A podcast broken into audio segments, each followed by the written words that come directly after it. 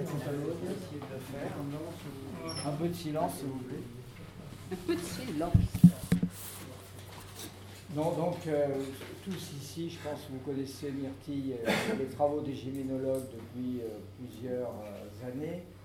Donc, je, je donne un peu un point de vue personnel, mais je crois que je ne suis pas le seul à, à- partager. Euh, la- le grand intérêt, il y a beaucoup de livres qui sont parus sur l'Espagne ces derniers 20 ans. Il y a à la librairie, on a une masse énorme de livres.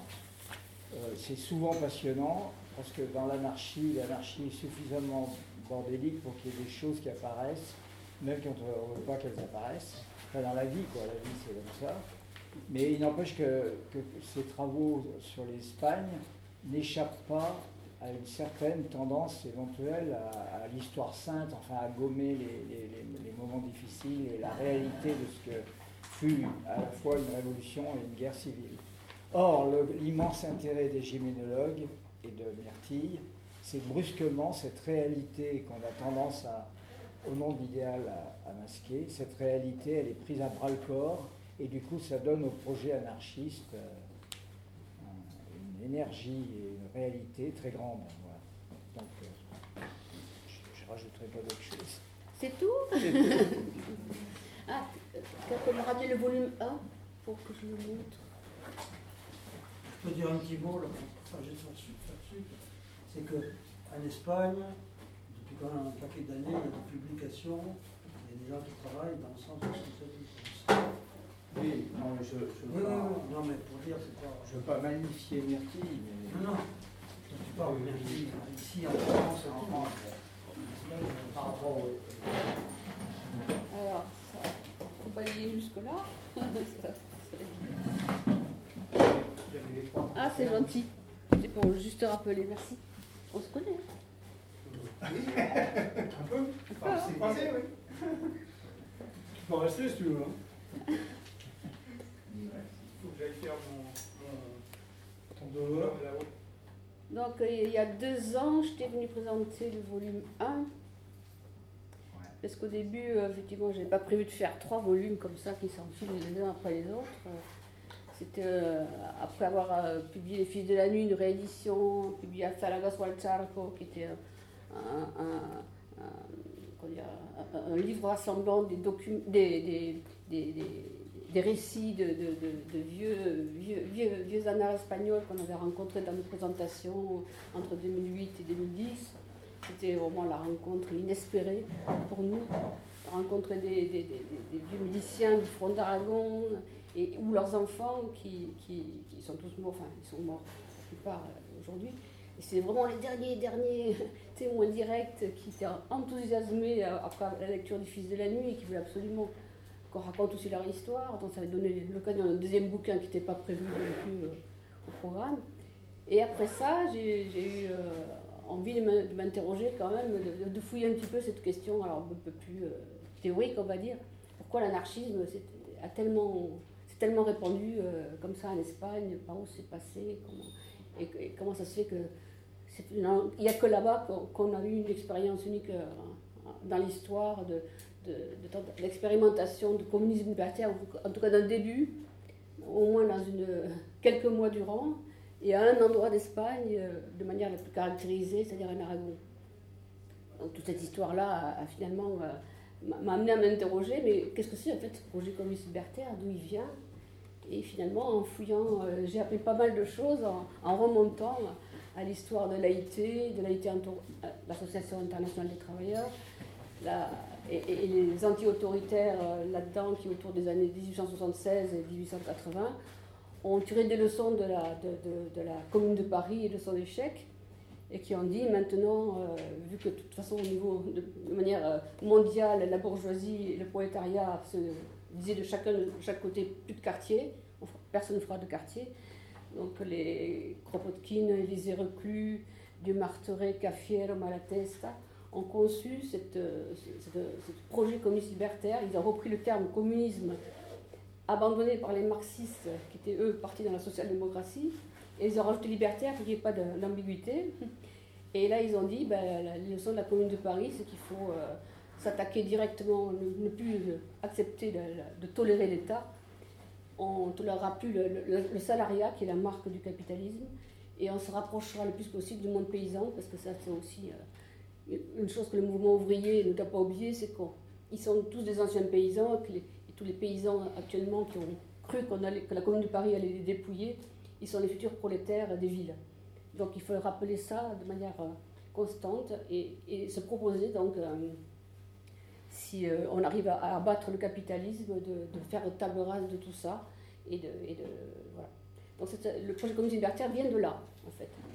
Et toutes les sections de l'international l'ont adopté, sauf l'espagnol, paradoxalement. Dans la FRE, Fédération régionale espagnole, qui en 1870, a bagarré a dû bagarrer, enfin, la section la plus importante de l'AIT. Hein. Très vite, ils ont eu 40 000 euh, adhérents en quelques années, en 2-3 ans. Et ils se sont focalisés en Catalogne, dans le Levant et en Andalousie. Et comme par hasard, ça va être les places fortes de l'anarchisme plus tard, euh, tant de l'anarchisme euh, sous, l'égide de la CNT et de la faille ensuite. Donc les, les points, tout, se pose, positionne en réalité, donc entre 1870 et 1910. Euh, c'est l'objet de ce premier, ce premier ouvrage. Voilà. Donc je ne vais pas en reparler plus que ça, parce que sinon on n'arrivera pas au bout. Alors, oui, ce qu'il faut quand même euh, relever, ce qui découle de cette, ce premier aperçu, ce qui s'est passé en Espagne donc de, de 1868 à 1910, c'est que vont se constituer pour le mouvement libertaire deux, façons de, de, s'organiser. Les sections ouvrières, qui vont être les premiers, proto-syndicats, et les groupes anarchistes. Donc il ressort de cette période-là, euh, même si le, donc le communisme libertaire n'est pas adopté tout de suite, après moult discussions à l'intérieur des groupes, des sections ouvrières, des régions, il y a une sorte d'opposition entre les Andalous et les Catalans, ce sont des ouvriers qualifiés qui euh, ont recours à la grève ou des groupes euh, insurrectionnels andalous qui ont beaucoup d'ouvriers agricoles, qui ont énormément de mal à, organiser des grèves, qui eux vont recourir à l'action directe et euh, à la pratique de petits groupes clandestins qui font les actions comme ils peuvent. À partir de tout ça, on va, se configurer les deux, éléments essentiels de ce mouvement libertaire. C'est donc l'organisation ouvrière, qui va devenir ensuite la CNT, et le groupe d'affinité anarchiste. Ça, ce sont les deux éléments fondamentaux de ce mouvement et de la, qui ont fait la force de ce mouvement en Espagne. Parce que, comme on le sait, en France, les groupes individualistes, les groupes anarchistes vont plutôt euh, péricliter, se perdre un petit peu euh, dans, l'orbite des de, mouvements, euh, divers mouvements d'opposition. Alors qu'en Espagne, il va toujours y avoir cette symbiose ou parfois cette opposition de pratiques ou de, ou de, ou de, référents théoriques. Ce sont ces groupes anarchistes qui vont reprendre en main le projet communiste libertaire et le diffuser sans arrêt, sans arrêt. Tout le long de jusqu'en 1936, ça va être le, groupe de pression, entre guillemets, qui va ramener l'anticapitalisme radical du, projet communiste euh, anarchiste, libertaire. Alors, le volume 2, euh, bon, vous devez le savoir la NCNT se constitue en 1910. Euh, au début, c'est les socialistes et les anarchistes, donc c'est très très peu, euh, dire, c'est, entre le réformisme et le syndicalisme révolutionnaire, c'est, des tensions euh, incessantes au sein de ces deux entités. Mais les anarchistes vont prendre, vont dominer ce, mouvement-là, qui va devenir donc la CNT en 1910 va se constituer lors de son deuxième congrès euh, en 1919 un mouvement massif de masse, hein, donc un syndicalisme révolutionnaire de masse, qui va reprendre à son compte le projet communiste libertaire dans, les statuts du deuxième congrès, il est dit, c'est posé de manière euh, très nette. Alors, et par contre, il faut, il faut un petit peu de quoi boire.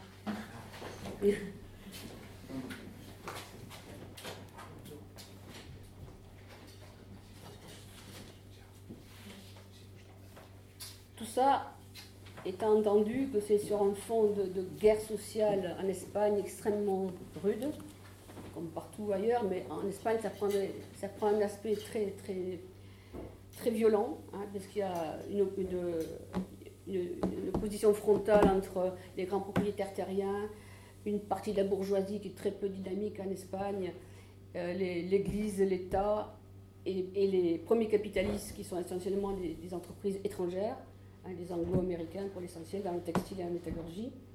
Donc c'est un pays fortement rural encore, et où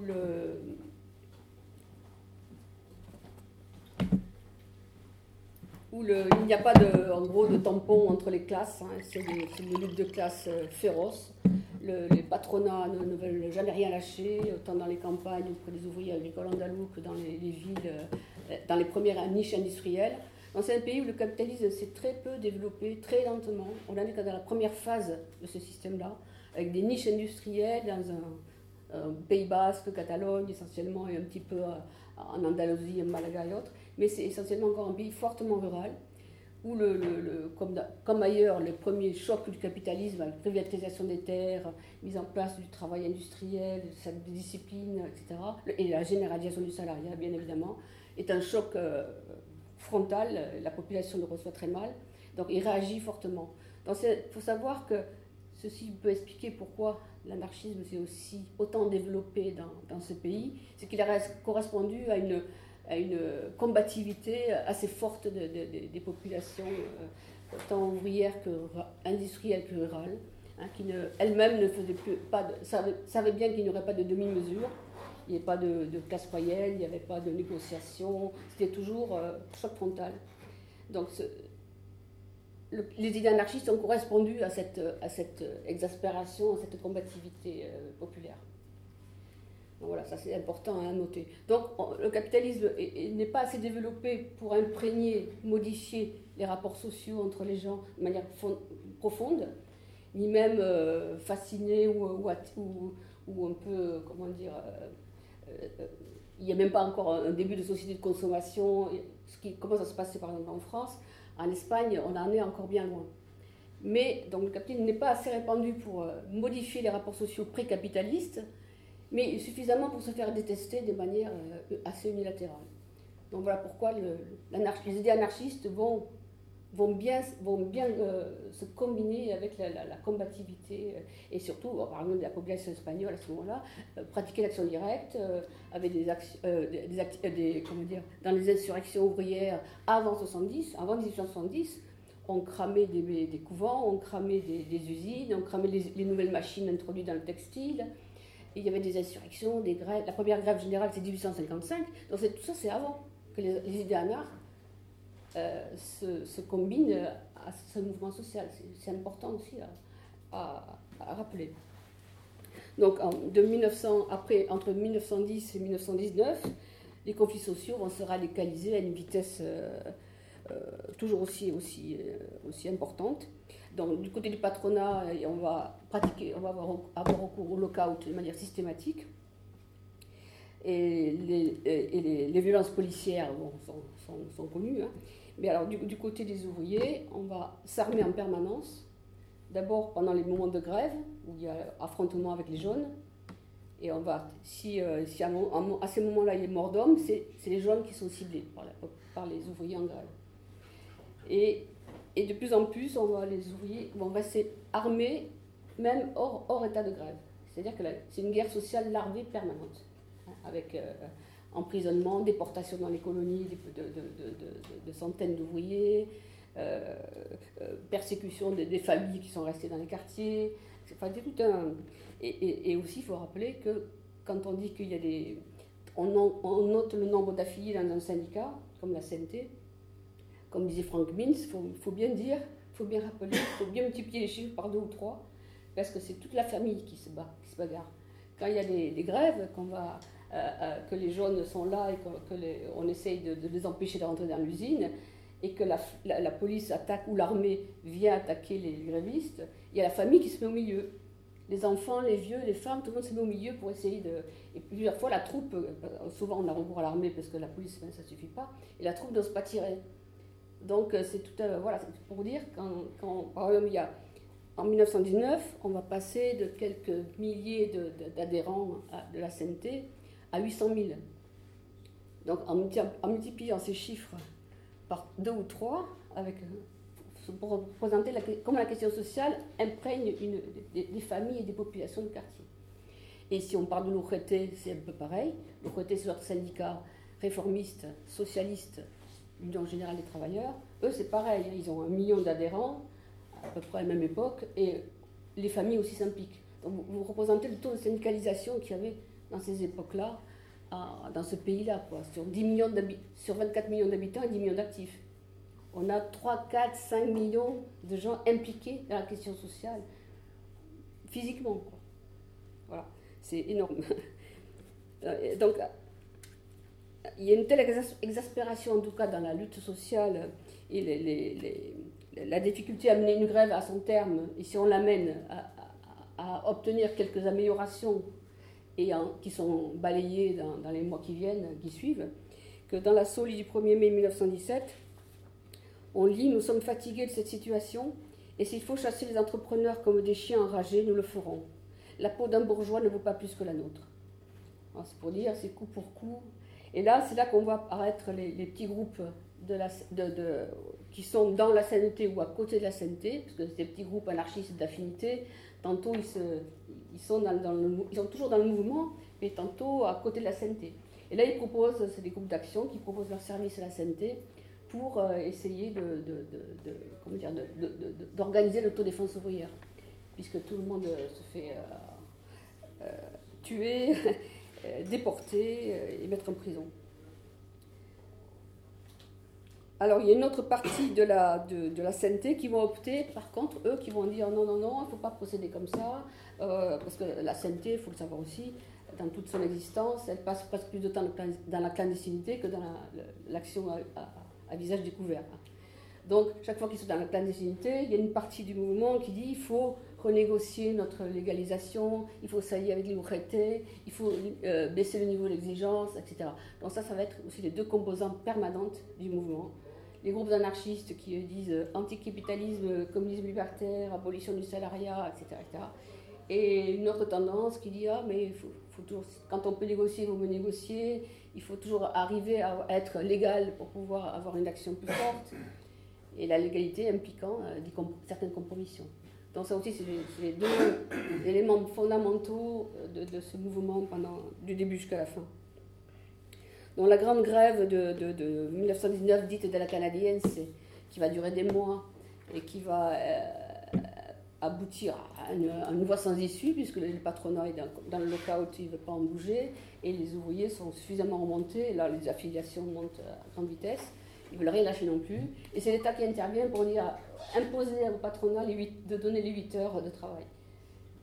Dire que l'État, à ce moment-là, est obligé de... Parce que l'économie est complètement paralysée dans, dans toute la Catalogne et dans plusieurs endroits d'Espagne. Voilà. à ce moment-là, le patronat euh, constate, bon, puisque c'est ça, on va, on, va faire, on va passer au cran supérieur. Il va on va arriver à une situation qu'on appelle, la, que certains vont appeler la guerre civile à laisser. Le patronat va engager des, tueurs, comme aux États-Unis, hein, genre Carton. Mais là, c'est des tueurs de plusieurs niveaux, de plusieurs milieux, euh, auxquels le, chef de la police de Barcelone donne la liste de militants à descendre. Donc il faut descendre tous les militants les plus en vue, quelle que soit sa tendance, quel que soit son. Voilà. Donc là, c'est de 1917 quasiment à 1923, c'est une guerre sociale de ce type-là qui s'enclenche. C'est les, années les plus dures de la CNT, vraiment. Et, des groupes anarchistes. Il faut, là, le mec qui sort au boulot, paf, il est tiré. Il rentre le soir d'une réunion, paf, il est tiré. Donc les groupes d'action proposent d'organiser la contre-défense, la contre-attaque ouvrière. Donc, donc j'ai fait toute une annexe là-dedans sur ces groupes-là, qui sont très peu connus. Il a fallu fouiller un petit peu. Il y a des gens en Espagne aussi qui cherchaient à reconstituer un petit peu tout le parcours de jeunes gens et de quelques filles qu'on retrouve dans ces groupes anarchistes d'affinité qui s'organisent dans les quartiers et qui ont fait, euh, après ils sont passés la clandestinité et qui ont organisé l'autodéfense. Donc ces gens-là de 1917 à 23, avant que se créent les Solidarios, qui est un groupe d'action beaucoup plus connu, avec Dorothy, Garcia Oliver et, bien d'autres. Ces gens-là, pendant euh, des années, ils vont se battre au revolver et ils vont, essayer de, de, tuer, autant de, pistoleros qu'ils peuvent. Quoi. Mais ils, vont payer le prix très fort. Ça, c'est des centaines de morts. Hein. Des centaines de militants ouvriers, des centaines de jeunes des groupes des centaines de pistoleros et, et, cette, cette, situation va être si marquante que jusqu'en 36, après juillet 36, on va encore descendre. Les militants anarchistes sont sur la trace de pistolet qu'ils ont repéré depuis ces années-là. Et jusqu'à ce qu'ils aient, le dernier, ils vont pas le lâcher. Ils vont pas les lâcher. Ça va s'inscrire dans leur mémoire. Quelques-uns ont réussi à échapper parce qu'ils sont partis en Amérique du Sud, mais sinon le reste, euh, tôt ou tard, ils ont été liquidés. Le secrétaire national, Salvador Segui. Et lui, il est liquidé en, 23, en mars 23. Ouais. Ah là, c'est. Non, non c'est le secrétaire national de, de la CNT.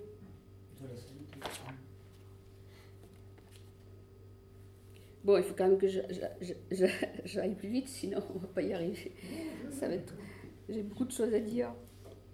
Bon, en tout cas, je vous dis donc, grande puissance de, la CNT en décembre 1919, 800 000 adhérents. Euh, euh, on reprend le projet communiste libertaire à, son crédit, mais sans plus préciser, sans préciser ce qu'on entend par là, qu'est-ce qu'on, les questions de socialisation, hein, d'expropriation générale des, des, biens des possédants. Hein, le terme de l'époque, c'est socialisation, hein, c'est ça, c'est le terme de, de, la CNT. Et on, s'oriente donc vers quelque chose, euh, ce qu'on va appeler ensuite l'anarcho-syndicalisme. Hein, même si le terme n'existe pas avant 1923, en tout cas moi je ne l'ai pas vu. Je, enfin, je suis prudente, je lis là-dedans, moi je ne l'ai pas vu avant 1923, dit pour l'Espagne. Euh, Daniel a fait un gros, gros travail là-dessus. J'ai vu Hein Enfin, tu as, fait des recherches un peu sur l'origine du terme, même anarcho-syndicalisme. L'interprétation de Garcia Oliver, qu'est-ce que tu en penses sur le fait que ça apparaît euh, au moment de, l'attaque d'une mairie ou je sais pas quoi Le drapeau de ah. rouge apparaît ah, oui, plus tard. Garcia Oliver, c'est tellement flou. Ah, il n'y a pas de date, il n'y a pas, on ne sait pas trop. Ouais, non, non. Ah non, moi, je l'ai trouvé dans un, dans, chez Abad de Santienne en 1923. Là, le terme, il apparaît. Mais c'est vrai que, comme euh, Daniel Colson le dit dans un article, et René Berthier aussi, qui, a, beaucoup travaillé là-dessus, euh, euh, le terme n'est pas utilisé officiellement, mais il est, la chose est déjà là. Quoi. Dans l'anarcho-syndicalisme, en gros, entre 1919 et 1930, il, il, se met en place. Donc l'anarcho-syndicalisme étant une organisation où le syndicat n'est qu'un pur moyen en vue de la réalisation de l'anarchie. Le terme exact, c'est ça. Donc on pourrait croire en 19 que tout ça c'est bien compact, c'est bien combiné, tout. Et non. De 1919 à 1930, il y a des bagarres internes terribles.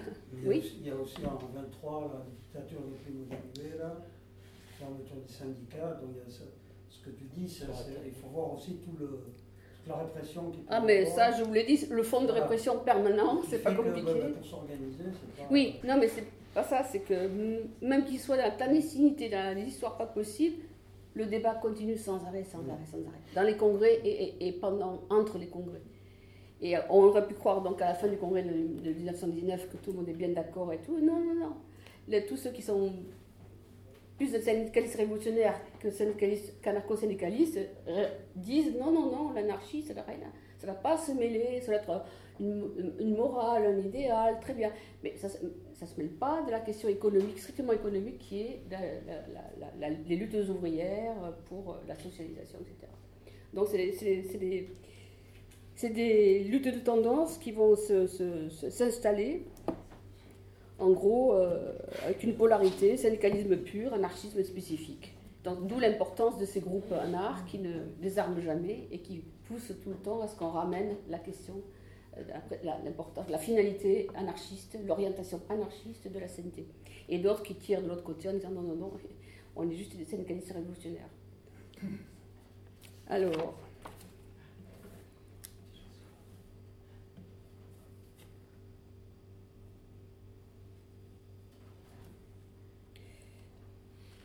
Alors, les, les réformes, parce qu'on va, ceux qu'on va appeler les réformistes maintenant, les groupes anarchistes vont, taxer de réformistes les syndicalistes révolutionnaires qui ne veulent pas qu'on passe à, qu'on, fasse cette imbrication euh, syndicalisme et anarchisme.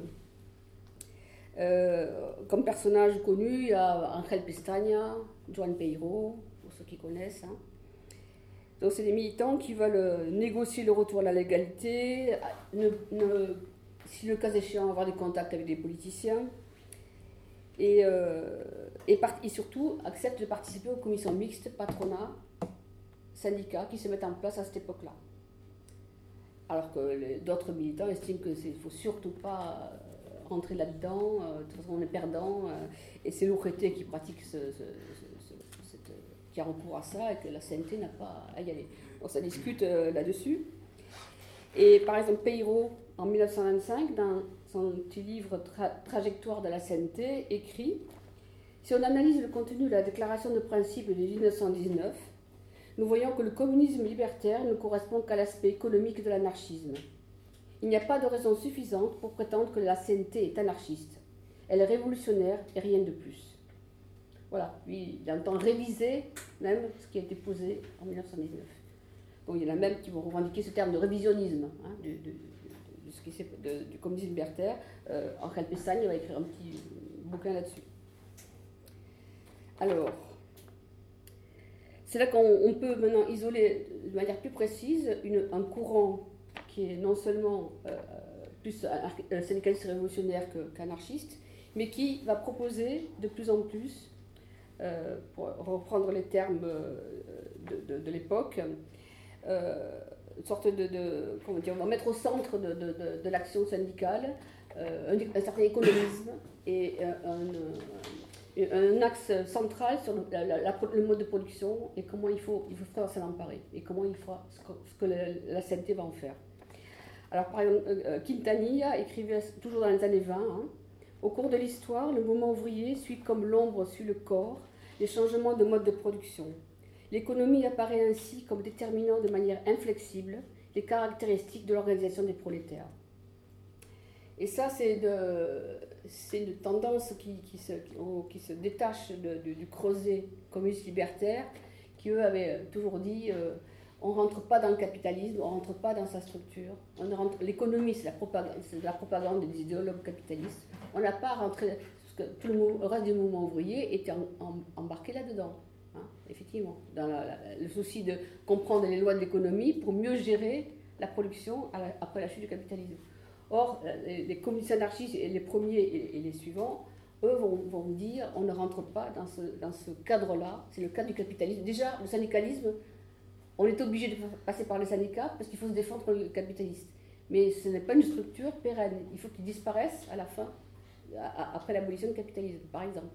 Alors que les syndicalistes révolutionnaires, petit à petit, vont proposer que le syndicat euh, organise la société euh, post-capitaliste. Voilà, c'est pour montrer déjà les, tendances qui vont se poser. Alors, une riposte à ce qu'a dit Peiro va venir d'Argentine à la même année, 1925, euh, sous la plume d'Abad de Santillán.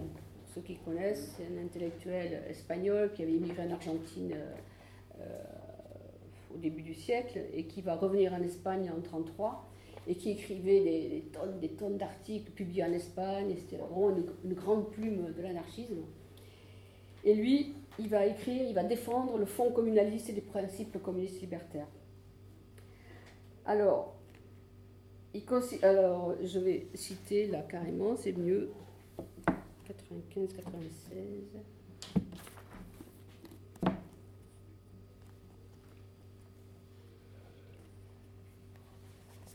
Lui, il répond à la citation que je vous ai tout à l'heure. Nous ne croyons pas que les organisations ouvrières doivent suivre le processus de développement industriel, ni copier les formes extérieures du capitalisme, en cherchant dans la structure économique actuelle des éléments constitutifs de la future organisation des peuples.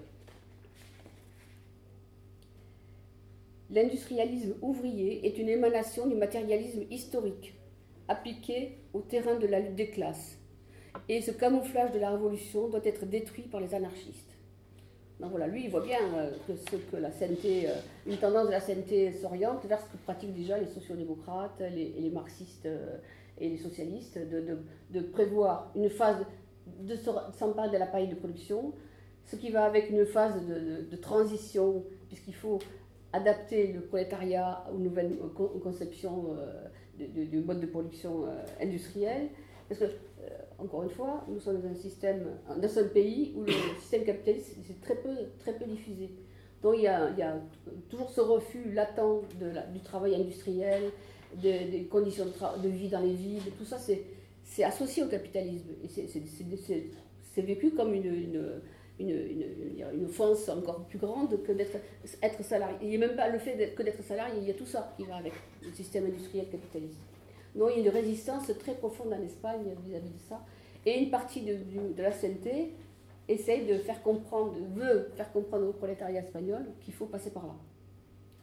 Et c'est là qu'il va y avoir des débats assez terribles euh, là-dessus. Et pour moi, un, affrontement euh, théorique très intéressant, puisque ça, montre qu'il y, a des gens à une époque, euh, fin du début 20e, en, Espagne, qui avaient estimé qu'il ne fallait pas passer par le stade du, capitalisme.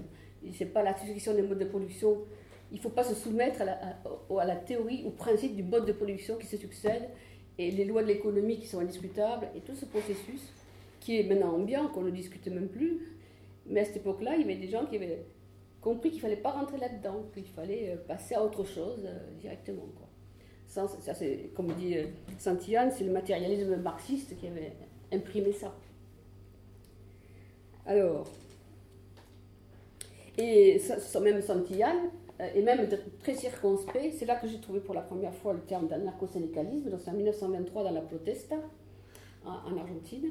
Il dit L'anarcho-syndicalisme légitime l'existence d'une période post-révolutionnaire qui rendra nécessaire l'intervention du pouvoir régulateur des fonctions économiques fondamentales.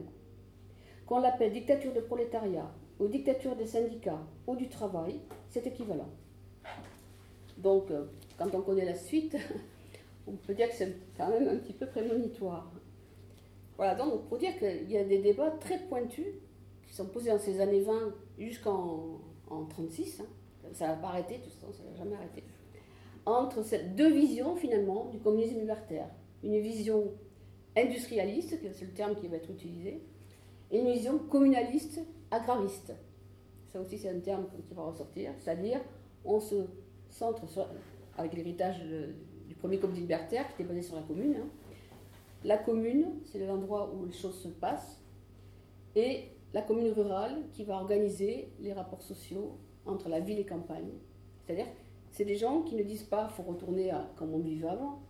C'est des gens qui disent nous, on accepte une partie d'industrialisation, les machines par exemple, on veut travailler moins, ça nous, convient tout à fait. On veut bien, mais il faut adapter tout ça aux besoins des, hommes et pas le contraire. Il ne faut pas qu'on se soumette à la machine et à son, à tampon. Donc ça, c'est des débats qui vont se dérouler euh, de, quasiment de 31 à 36.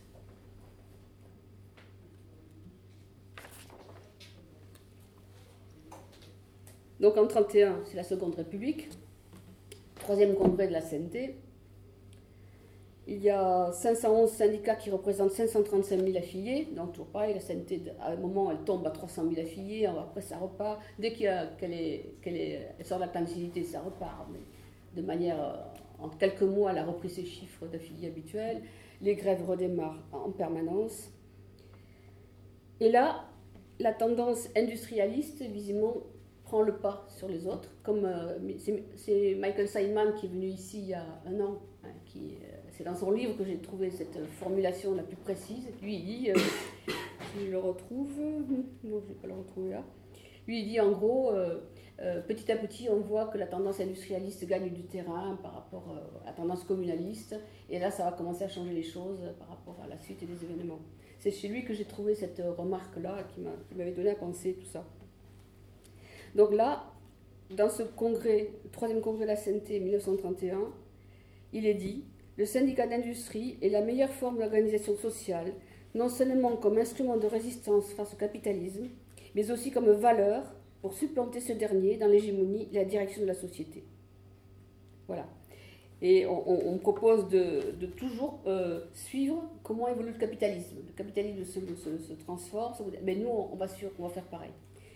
Donc, euh, Peyrault et d'autres disent à la concentration du capitalisme doit correspondre celle de la force du prolétariat. Le syndicalisme est industrialiste dans la mesure où il se voit obligé d'adapter ses comportements aux coordonnées technologiques et économiques du système auquel il veut succéder. C'est posé comme une obligation. C'est-à-dire, déjà, on pense que les lois de l'économie, elles sont incontournables. Là, on commence à rentrer dans cette euh, sociologie du capitalisme qui, prétend que les lois de l'économie sont quasiment des lois naturelles. il faut s'y adapter. Hein, ça, c'est déjà une entourloupe euh, majeure depuis longtemps. On est toujours dedans, d'ailleurs, hein, discuter. Donc là, on voit un mouvement ouvrier qui se qui s'embarque dans cette façon de voir les choses et qui, devient, euh, pour moi, problématique. Alors, par exemple, dans le débat houleux qu'il va y avoir lors de, ce congrès, face à cette proposition, des gens disent, plutôt que dans le sentiment industrialiste, c'est dans la solidarité et la conscience de classe des syndicats et organisations les plus immédiats que nous devons chercher l'efficacité. La lutte que les travailleurs ont engagée ne se limite ni ne circonscrit à une amélioration immédiate progressive de type industrialiste. Elle est plutôt résolument révolutionnaire et négatrice de l'ordre bourgeois capitaliste dont nous voulons la totale disparition. Nous ne pouvons nous baser sur la structure économique bourgeoise, ni nous adapter à elle, ni à la sa remorque. En tant que révolutionnaires, nous devons subvertir ces valeurs. Voilà le type de débat bien tranché qui a lieu en 31, 32, 33, là ça ne va pas arrêter. Il y en a un autre qui dit, c'est José Alberola, le père d'Octavio, il dit Les partisans de la Fédération d'industrie ont perdu la foi dans la finalité et ne font confiance qu'à l'engrenage de la machine. Et moi je dis que la machine ne crée pas la force. Au contraire, elle la consume. Et dans ce sens, nous devons créer une mentalité réfractaire à tout ce qui implique de mécaniser l'individu. Nous devons faire en sorte que toute organisation soit vivifiée par les ouvriers eux-mêmes. Disons la commune libre, il s'agit de détruire l'organisation du capitalisme. Ayons un idéal qui est en définitive ce qui va tôt ou tard étouffer cet engrenage capitaliste. Voilà, pour vous dire aussi là les termes bien pesés, hein, aussi la critique de la machinerie industrielle, de, la soumission euh, à, la transformation du travail humain, hein, puisque là, en Espagne encore c'est très peu développé, il n'y a pas de production de série, il n'y a pas de, chaîne de montage, alors ça commence en France, hein, aux États-Unis on ne comprend pas. Et là, en Espagne, encore, on fabrique encore des, voitures euh, artisanalement. Quoi. Et donc, quand on vient parler de ça, euh, eux, ils savent très bien les luttes qu'il y a en France contre le chronométrage, l'OST, le taylorisme. Et euh, on leur dit en gros qu'il va falloir passer par là. Ça passe pas du tout. En plus de, faire passer ça comme un progrès, alors que les ouvriers se battent en France contre ça, c'est quand même un peu fort de café. Donc voilà la discussion qu'il y a à ce moment-là, en 31. Donc, dans ce congrès de 31, le syndicat est posé comme euh, l'organe qui organisera la société socialisée. Euh, le communisme libertaire est toujours au programme, mais il est précisé, je cite, qu'il faudra assurer à la collectivité laborieuse la, jouissance du produit intégral de son travail. Alors ça, ça rappelle des vieux débats de la fin du 19e siècle, où il était question encore de conserver un salariat. C'est-à-dire qu'un ouvrier qualifié, il était normal qu'il touche euh, différemment d'un ouvrier non qualifié, ou qu'un technicien touche plus qu'un ouvrier qualifié. Tout cela était pas discuté fondamentalement. Là, c'est un retour euh, d'avant le, communisme libertaire, version communaliste. On voit bien que la tendance qui, s'avance là avec ces, arguments-là, euh, dire, va poser certains problèmes. Donc il va y avoir en même temps des pratiques aussi divergentes. Hein, ceux qui euh, se proposent d'organiser la société euh, post-capitaliste euh, en, s'apparant de l'appareil de production comme il est, et en, dire, en rétablissant une justice sociale au niveau de la répartition. Qu'est-ce que je voulais dire? Oui, eux proposent donc de, négocier, enfin de, s'organiser avec les l'ORT, les syndicats réformistes, et de, cheminer petit à petit dans, ce sens-là. Alors que les autres, les communalistes et les ruralistes et les groupes anarchistes, euh, eux, restent sur le mode de l'insurrectionnalisme. Donc c'est là qu'on va avoir euh, la période des, des, insurrections en Aragon, à Fijols, en, Catalogne, euh, à plusieurs endroits, en, de fin 32 à fin 33, une série d'insurrections euh, où il y a Dorothy, Garcia Weber, tous les, militants euh, les plus en vue des groupes d'action qui participent à ces insurrections qui seront des échecs euh, quasiment totaux. Hein, ça va pas prendre, il y a des régions où, en Andalousie aussi, les Casas Viejas. Hein, Asturies Les Asturies, oui, hein, ça c'est autre chose. Là c'est 34, ça c'est autre chose. Non, non, je ne mêlerai pas, c'est pas tout à fait la même chose. Là, c'est vraiment les syndicats locaux qui se mettent, euh, qui, qui, espéraient que ça se prendrait nationalement et finalement ça se réduit à l'esturie et puis ils font ce qu'ils peuvent et puis ils se font tous euh, massacrer. Non, là, c'est des insurrections menées par des groupes euh, vraiment à l'époque, comme à l'époque de Malateste. Quoi, hein. Des insurrections, on va dans les campagnes, on, on proclame comme libertaire, on met le drapeau noir, on brûle les archives. Et puis, ben ouais, la population est souvent. Parce que. Et bien les quartiers aussi, les hospitaliers, par exemple. Et dans les mines à Firol. Ils ont pris la, la ville, euh, c'est resté trois jours. Voilà. Oui, mais alors là, après, c'est une répression terrible. En Andalousie, c'est le Casas Viejas, hein, le grand massacre de, de militants euh, brûlés vifs avec leurs familles. Enfin, et ça, on est en 31, sous un régime républicain, avec des socialistes au pouvoir, et qui vont pratiquer une, une, une répression sauvage. Parce que là, encore une fois, euh, la République n'a pas fait beaucoup d'illusions. Il y a des socialistes et des républicains. Ah, il y a, il y a il y a des gens qui sont, qui sont à la manœuvre. Donc là, c'est ce qui fait aussi qu'en Espagne, encore une fois, l'idée républicaine n'est pas, à cette époque-là, n'est pas très, très euh, enthousiasmante, puisque dès que, chaque fois qu'il y, a eu deux mondes de république, la première grève venue, il y a une répression euh, aussi sauvage que, que sous le régime précédent. Donc là, les choses sont claires, en tout cas, à ce niveau-là. Donc, vu ces échecs des groupes insurrectionnalistes, les, réformistes vont reprendre de, l'importance, puis ils vont dire, vous voyez, vous l'avez dit, c'est l'activisme qui mène à rien, nous, on n'avait pas compris ce qu'il faut faire, donc euh, voilà. c'est des mouvements de bascule incessants entre les deux tendances qui vont se...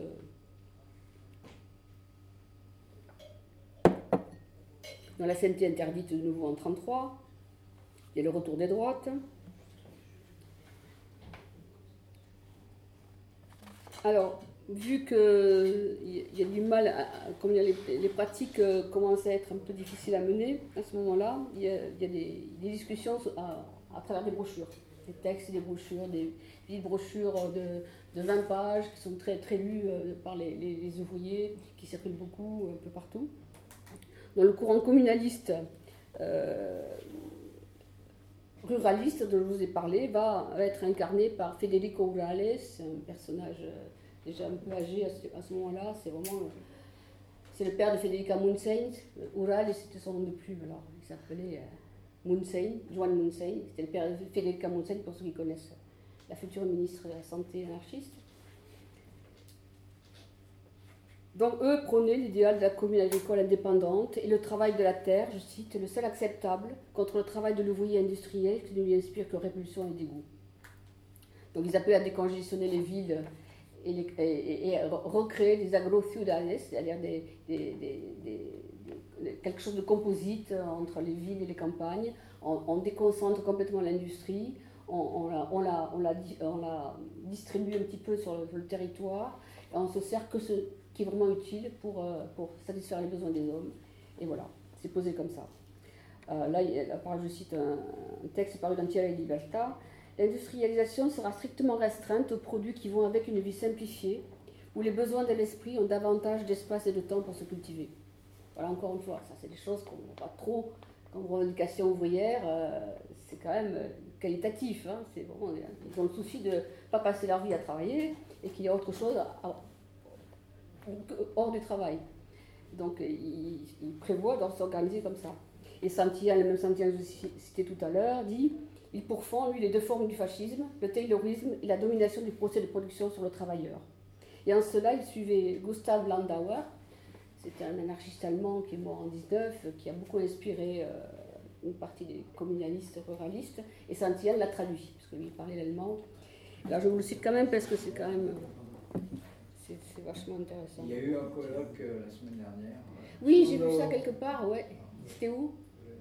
À Nord-Sud. Ah oui, c'était à Paris. Ouais, ouais, j'ai vu ça. Non, non, ici, ici. À Lyon Ah, c'est à Lyon. Ah, vous y êtes allé? Non, non, la, la, griffe avait sa table de presse. La griffe avait sa table de presse. Ah, bah oui. Ah, c'était bien. Mais on n'a pas pu tous y aller. Alors, voilà ce que Landauer écrivait en 1911. Il se fait tuer en 1919, pour ceux qui savent. Tout ce qui se passe au sein de la pollution capitaliste ne peut mener qu'à une intégration toujours plus marquée en elle. Les travailleurs doivent comprendre qu'il faut sortir du capitalisme. Les peuples, la bourgeoisie et aussi la classe ouvrière se sont de plus en plus impliqués dans des conditions de la production spéculative, sans sens et sans culture, dont le but est de gagner de l'argent. Le capitalisme n'est pas une période de progrès, mais de déclin. Le socialisme ne naîtra pas au cours de l'évolution du capitalisme, ni du fait de la lutte des travailleurs en tant que producteurs à l'intérieur du capitalisme. Ce sont là les résultats auxquels nous sommes parvenus. Voilà. Donc euh, là, des gens comme ça, relayés par Santillane, c'est des trucs qui circulent beaucoup en Espagne et qui, qui, font, qui donnent à réfléchir. Voilà. Et qui, en toi, qui, qui nourrissent cette tendance-là dont je vous ai parlé. Donc tout ça, donc des brochures, ça circule sous forme de brochures, de libelles, d'articles dans la presse, qui la la Soli, partout. C'est vraiment un festival de débat. Et c'est dans ce cadre-là que Isaac Puente propose son programme communiste libertaire. Et là, on va passer encore un cran de plus. Là, on reprend, euh, c'est le communisme libertaire argumenté, euh, présenté, euh, illustré, toujours par une petite brochure qui va être, qui va diffusée à 100 000 exemplaires en trois ans. C'est énorme ce moment-là. Donc tous les gens, comme il y a beaucoup d'écoles, comme vous le savez, il y a l'autopédagogie ouvrière qui est très, très forte chez les anards. Il y a toujours des écoles rationalistes dans tous les quartiers, dans les campagnes. Donc c'est des gens qui apprennent à lire, euh, des, euh, la plupart sont autodidactes, tous ces militants c'est des autodidactes. Et donc euh, ceux qui ne savent pas encore lire, ils lisent aux autres, mais en tout cas ça circule énormément.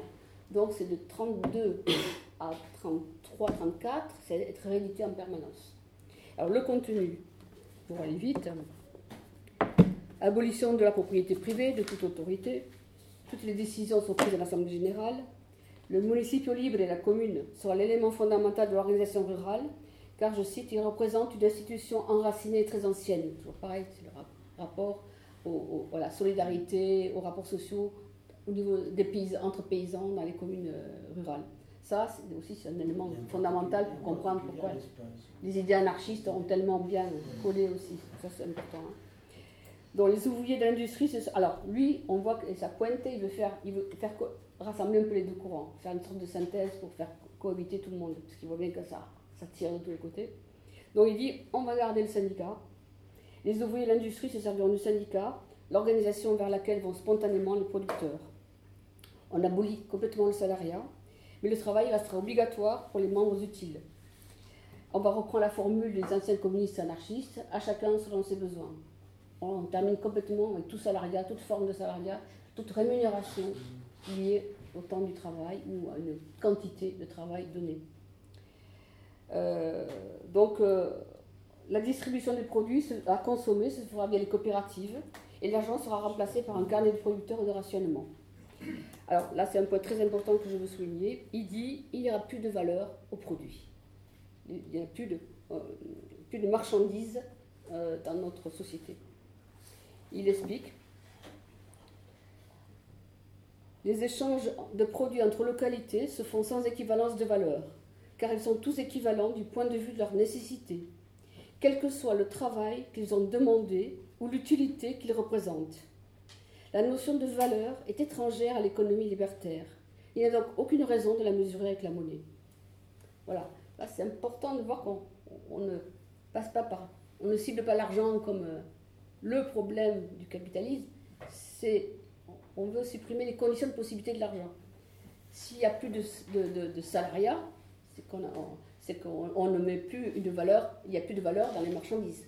Tout ça, c'est un cycle. Donc il a conscience, lui, des catégories du capitalisme, comment ça il fonctionne.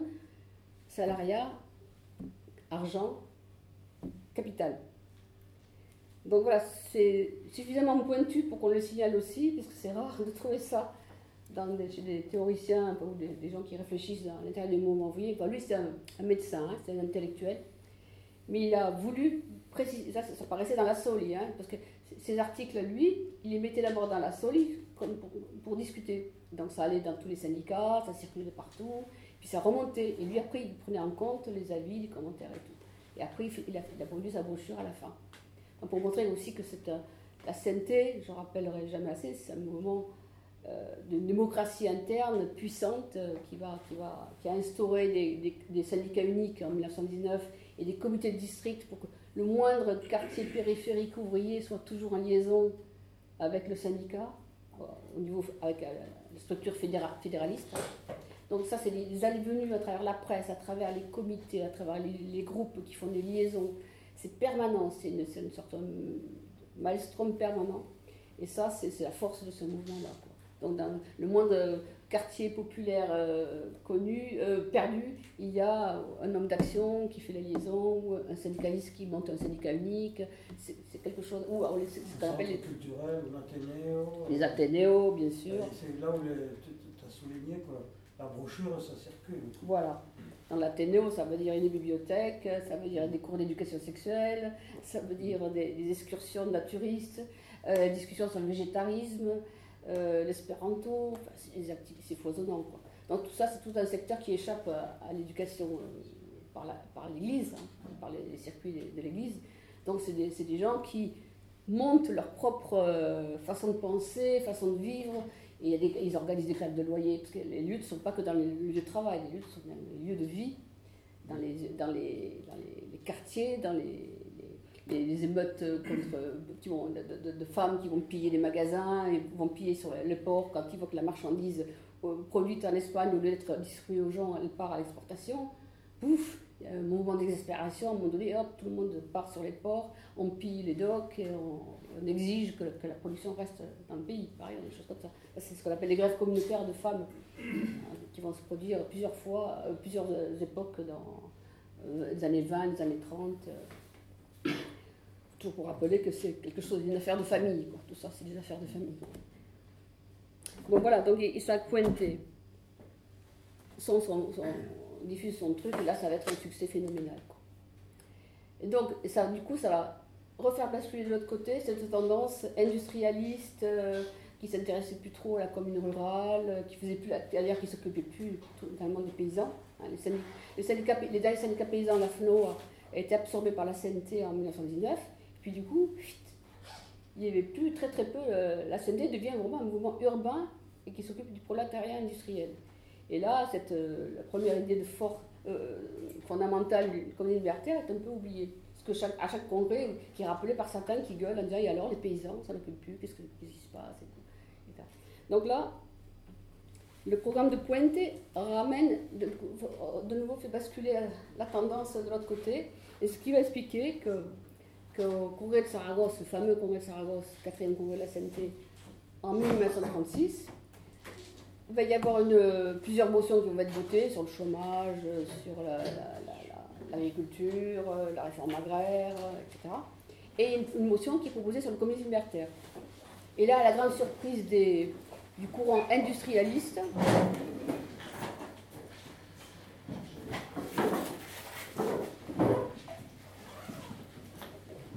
à la grande surprise du courant industrialiste, la motion qui va être votée et ramène complètement tous les fondamentaux communalistes, euh, agraristes, euh, et, vraiment de toute la, manière caractérisée. Et là, c'est le, il y en a qui râlent, euh, qui, vont protester contre ça.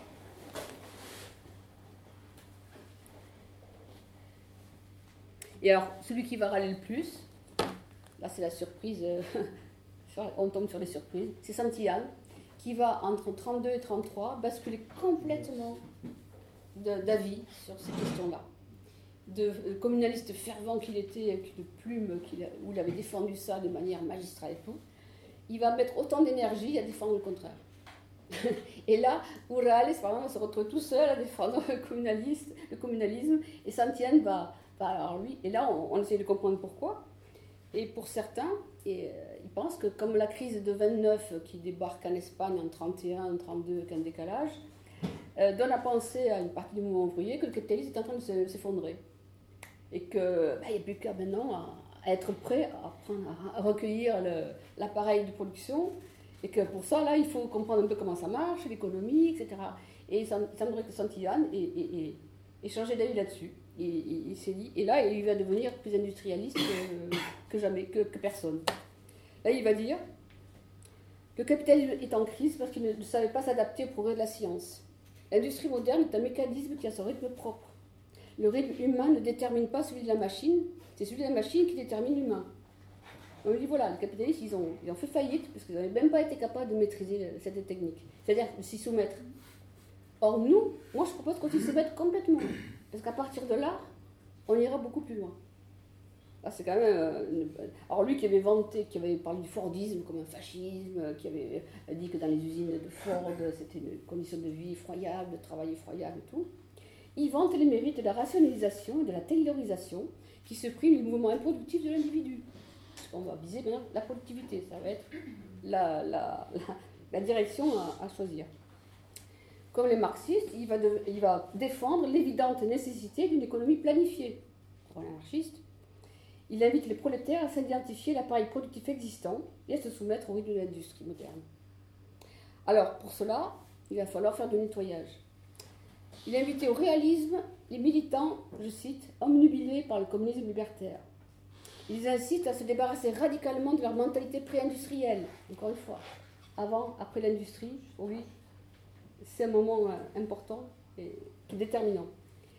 Je cite Il faut dépasser l'infantilisme du communisme libertaire basé sur les prétendues communes libres et indépendantes propagées par Kropotkin et les autres. Voilà, donc on la révision totale, générale, fondamentale des principes de base du communisme libertaire et présenté comme un progrès auquel on ne peut pas, qu'on ne peut éviter. C'est toujours pareil, c'est pas présenté comme. Euh, on ne peut pas faire autrement. Donc là, on voit que. et puis, puis Peyro va l'accompagner, alors là, Peyro va être ravi, lui, il ne change pas, il garde son cap. Et lui, dit euh, les deux, Santiago et Peyro, vont s'inspirer de la théorie du régime. on va abandonner Landauer, et on va s'inspirer de la théorie du régime de transition de Cornelissen, qui était un militant euh, théoricien ouvrier hollandais, qui, qui disait, lui, qu'il fallait reporter un avenir très lointain le respect du principe à chacun selon ses besoins dans la mesure où on voudrait l'appliquer à la société entière. Voilà, encore une fois, soyons réalistes, c'est pas tout de suite, on ne pourra pas, tant plus tard, donc on va garder un peu l'État, on va garder encore un gouvernement, on va organiser les ouvriers, et bah, après, comme euh, Marx, un programme de Gotha.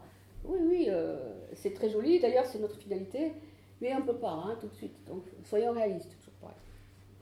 Et puis Santillane militait en outre pour l'affirmation du travail, c'est là que, avec le bouquin de Michael aussi, on, a vu comment ce, concept, cette valeur va devenir euh, omniprésente euh, à l'intérieur du mouvement ouvrier euh, anticapitaliste de ce moment-là. Et lui, il écrit, Santillane, si nous combattons la structure économique et sociale capitaliste, c'est parce qu'en elle, le travail n'est pas récompensé comme il le devrait.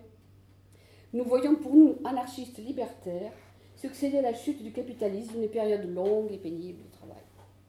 Donc il annonce ça comme ça, comme une fleur, en pensant que ça va enthousiasmer euh, le monde ouvrier. Et comme euh, Michael Simon l'a indiqué dans son livre, ça va pas se passer comme ça du tout. Et pareil, en agriculture, Santian propose de collectiviser les grandes propriétés et les mini-fundios, c'est-à-dire les petites propriétés extrêmement petites qui permettent à un paysan tout de vivre. Le paysan deviendra ouvrier agricole et adoptera le même rythme de production que l'ouvrier industriel. Alors, tout le monde y passe. Et pour être complet, il stimula les désirs consuméristes. Chaque prolétaire doit avoir sa voiture. Là, on va coïncider, là pour le coup, euh, les besoins de, des prolétaires, les besoins du capitalisme, parce que l'industrie automobile, c'est de pointe de cette époque-là du capitalisme, hein, qui se déploie aux États-Unis, en France et ailleurs. Ford va baser sur toute sa politique sur le fait de d'augmenter les salaires pour que les ouvriers achètent la, voiture qu'ils construisent, puisqu'il y avait quand même des, problèmes de surproduction, il fallait bien euh, faire vendre la marchandise. Donc là, quelqu'un comme Santillane a l'air de, de, synthétiser tous ces credos instillés par le système capitaliste, mais, lui, mais toujours de bonne foi. Il estime que c'est comme ça, c'est par là que le, prolétariat va passer. Pas seulement, pas seulement le capitalisme, aussi euh, le aussi. Aussi,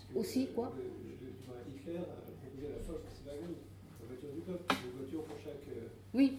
Donc pareil. Oui, oui, non, mais là, disons que. Oui, mais tu parles de quelle époque, toi? Oui, oui. Mais ça, ça c'est ambiant, c'est pas que le, mouvement ouvrier. Alors que là, c'est quelqu'un qui se dit anticapitaliste, qui, qui pense.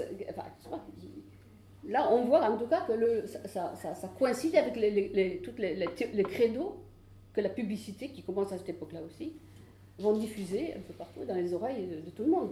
C'est-à-dire on devient producteur-consommateur, et puis à, part, ça, il y a d'autres euh, valeurs de l'homme. Euh, l'ouvriérisme, c'est ça. Hein. Ta, valeur, c'est que tu travailles, c'est que tu es un producteur. Et le reste de ta vie, et après, tu es producteur-consommateur. Parce que le Landauer disait on ne on veut pas qu'on rentre dans ce cycle producteur-consommateur, parce que de toute façon, on sera perdant. C'est encore une manière de reconduire le capitalisme. Je, pense que sur. Euh, je me permets juste une remarque sur sentiment. Je pense que c'est un, peu décontextualisé. Il faut aussi recontextualiser. C'était plus compliqué que ça, les propos de sentiment, à mon avis. Et à l'époque, effectivement, tu as des gens. Euh, des camarades qui, euh, bah, une bagnole pour tout le monde, c'est pas contradictoire du tout avec l'anticapitalisme. Voilà, c'est tout. Voilà, oui, oui, j'entends bien. Oui, mais on ne peut pas le détacher du reste. Euh, je veux dire, avec nos regards aujourd'hui, où euh, c'est une autre façon euh, de, la critique du productivisme et le mode de développement qui doit être interrogé, etc. Voilà, ça a changé, je ne vais pas développer plus, mais voilà. Moi, je pense que Sentir, après, a eu. par exemple, il y a un point aussi, juste ça, sur, sur sa réflexion sur l'État où il s'est fait tirer à boulet rouge. Euh, par pas mal d'anards, parce qu'ils remettaient euh, la réinterrogation, ce que zappait euh, malheureusement une partie du mouvement libertaire qui n'était pas mûr là-dessus, sur la question institutionnelle. Les écrits de Santillon sont très intéressants. Voilà, je trouve un peu rêche dans Santillon. C'est plus ah, compliqué moi je... Voilà, je vais juste te dire ça. Je, je, l'ai bien sûr.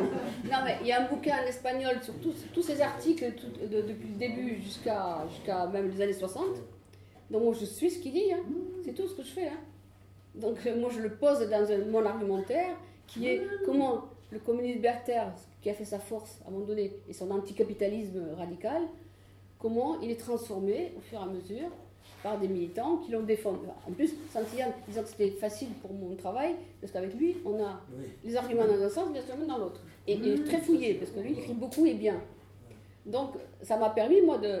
Ça m'a économisé, entre guillemets, d'aller chercher ici et là et là et là. Avec lui, ouf, on a tout le pouvoir. Et on voit la bascule dans laquelle on est toujours. Le mouvement ouvrier euh, te dit qu'il faut euh, se, soumettre aux lois de l'économie, qu'il faut, euh, qu'il faut. Et le mouvement ouvrier, les organisations ouvrières ont avalé toutes les couleuvres que le capitalisme lui a, lui proposées. On est bien là-dedans, on n'est pas ailleurs. Maintenant, le capitalisme, on ne dit même pas que c'est un système de production, on dit que c'est juste la finance. Ça, c'est même. Parce que là, ce qui se passe là, c'est qu'on détache le, le mode de production, le secteur de la production, du secteur de la distribution. On dit les capitalistes, c'est les finances, les patrons, mais, mais le, le, mode, c'est travail contre capital. Dans le travail, c'est le secteur de la production. Dans le secteur de la production, c'est aux ouvriers. Donc là, on maintient la fiction que si les ouvriers s'emparent de l'appareil de production, il en fera quelque chose de différent du capitalisme. Bon, il y a une expérience historique quand même dont on peut tirer, euh, on peut tirer euh, des conclusions.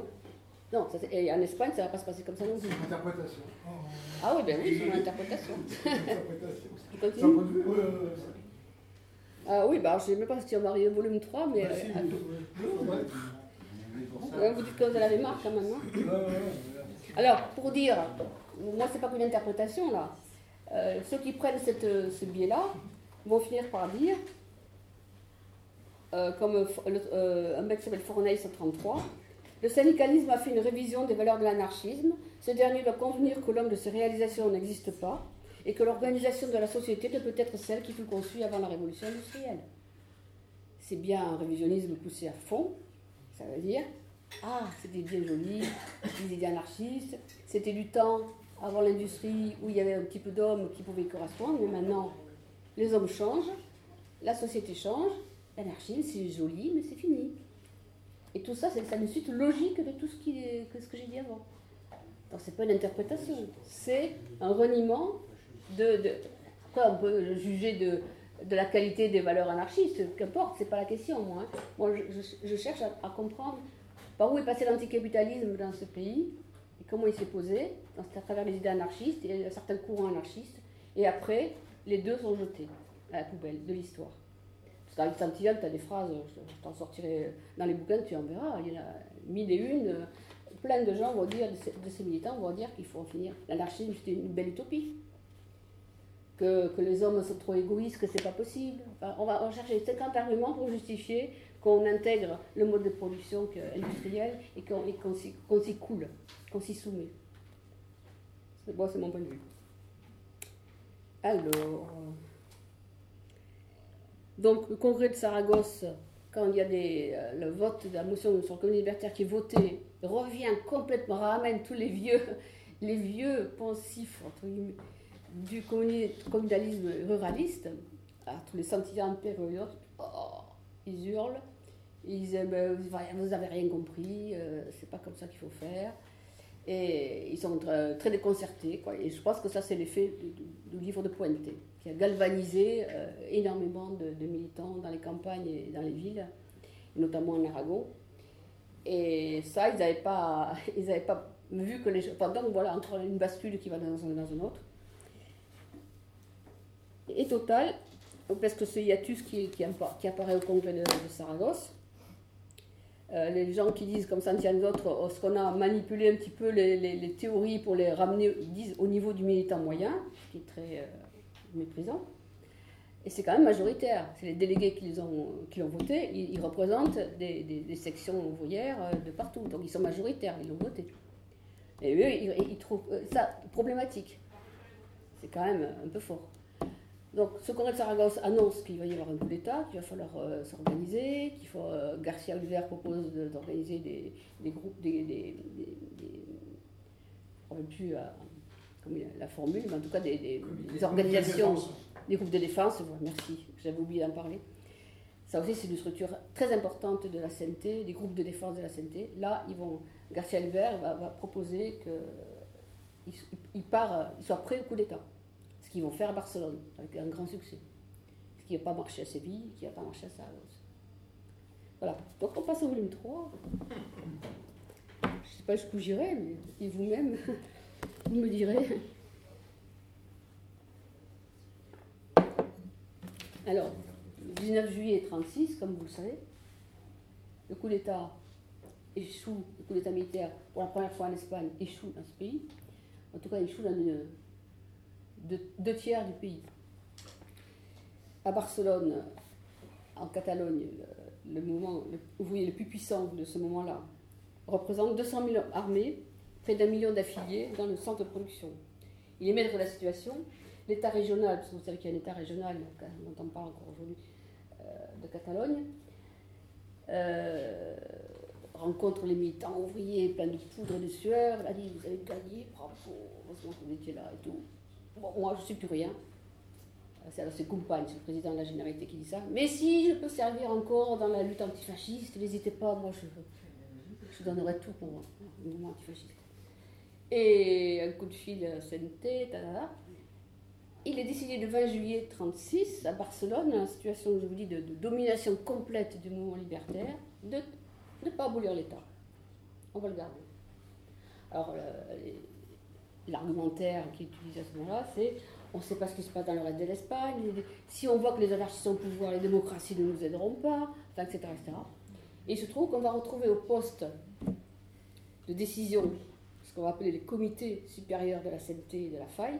Je ne vais pas parler de la faille, mais on n'a pas parlé, ce sera trop long. Euh, au niveau de ces comités supérieurs, là, on va, changer radicalement le mode de, faire dont je vous ai parlé. Les décisions vont se prendre, c'est pour ça qu'on vous appelle supérieurs ou directeurs, et ça part plus en bas pour être discuté. Ça reste en haut, c'est signifié à la base.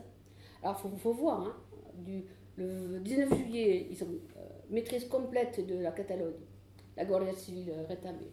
bref, tout le monde et tous les représentants de l'État sont à terre la CNT n'appelle pas au communisme libertaire. Et elle dit surtout qu'il ne faut pas y aller. Ça, c'est publié euh, dans, un, mouvement en Barcelone de, folie révolutionnaire que personne n'entend. C'est Paz qui dit ça. Nous, pendant depuis dix jours, on était dans plein comité de ravitaillement, cantine, expropriation, traque du curé, traque Sans, attendre ceux d'en haut, ben ça, ça se construisait en bas. À la base, qu'est-ce qu'ils font eux Programme comme libertaire, voté en mai 36, on y va. Et on n'a même pas, même, même pas leur idée de savoir ce qu'ils ont décidé. Euh, au niveau des, des, des, destacades, c'est-à-dire des militants les plus en vue, les militants les plus respectés, les plus appréciés, tout le monde comme un seul homme, on commence la révolution à Barcelone. Et comme Paz dit, pendant un moment, nous n'étions même pas au courant qu'ils avaient décidé ça. Tant et si bien que la CNT se rend compte qu'on n'est pas entendu. Le 26 juillet, on va officialiser la nouvelle donne. Et on, publie dans la Soli. Aujourd'hui, il n'y a d'autre problème pour le prolétariat, ni d'autre ennemi pour le peuple, que le fascisme soulevé. Toutes les énergies doivent converger pour le réduire. Que personne n'aille au-delà. Que personne ne tergiverse quant à l'attitude à tenir. Tous les confédérés ont le devoir moral d'accepter les décisions générales. Alors ça, on ne connaît plus la santé, c'est pas, pas le mode de faire. Euh. Et là, qui c'est qui a la manœuvre? Santillane, Peiro, tous les futurs ministres qui sont là, la manœuvre. Donc, qui récupèrent, qui sont, qui eux, continuent ce qu'ils avaient prôné de tout ce que je vous ai décrit depuis quelques années. Non, de mon point de vue, ce ne sont pas les circonstances de la guerre du coup d'État qui ont produit ce brusque changement d'attitude chez les gens, entre guillemets, les militants absolument responsables, respectés, connus, des vieilles dates qui ont fait leurs preuves et tout. C'est pas des traîtres, hein, c'est des gens qui sont persuadés que c'est ce qu'il faut faire. Mais c'est pas vrai que ce sont les circonstances de la guerre qui ont amené un changement de, stratégie de la CNT, de la fin. Voilà ma thèse. Euh, Est-ce que tu ne crois pas que Santillon, comme il est d'Argentine, il a été quand même traumatisé par le coup d'État militaire en Argentine vrai. Et, et, que la stratégie en 33, finaliste de la FORA euh, vrai. un échec total. on a l'impression qu'il a, a, été traumatisé. Ça aussi, c'est un, des arguments, un des éléments pour comprendre son changement de. il, fait. Il est en 33, il est se réfugie en Espagne. Euh, Argentine et il rate euh, pareil. Il pense que ce mouvement de masse de la FORA, qui était aussi important et massif et, fort que la CNT, c'est les deux grands. Je pense que ça va au-delà parce que je ne vois pas Santillane avec une telle influence que ça, à ce moment-là. Hein. Non, mais là, je, vous ai cité des personnes pour. Le, euh, le drame, c'est que ça va au-delà de. Oui, oui, comme dit euh, Simon, il dit euh, euh, finalement, le, projet industrialiste fascine beaucoup de militants, intéresse beaucoup de militants. Moi, je vous cite des personnages connus, parce que d'abord, il n'y a pas beaucoup d'intellectuels chez les anards qui écrivent, et, il y a les formules sont caractéristiques, on comprend de quoi il s'agit. Après, euh, il y a des foules de discussions euh, à tous les niveaux, etc. Effectivement, ce n'est pas que deux, trois personnes qui décident de tout ça. Et en plus, comme ils sont respectés, appréciés, parce que c'est des gens qui ont fait leurs preuves, ils sont écoutés. S'ils disent ça, ils doivent avoir une bonne raison. Donc ils pensent aussi qu'il euh, faut voir. Il y a des gens, des militants. voilà, au début, je suis, bien d'accord. C'est pas, je veux dire, c'est pas trois, trois, quatre mecs qui ont changé la cour des choses. Hein. C'est quelque chose qui est travaillé, discuté, et qui... Mais, comme dit Abel Paz, euh, lui, il essaie de comprendre aussi pourquoi ça s'est passé comme ça. Et lui dit, nous, on avait ce qui s'est passé en Espagne, c'est ce, phénomène du lidérisme naturel.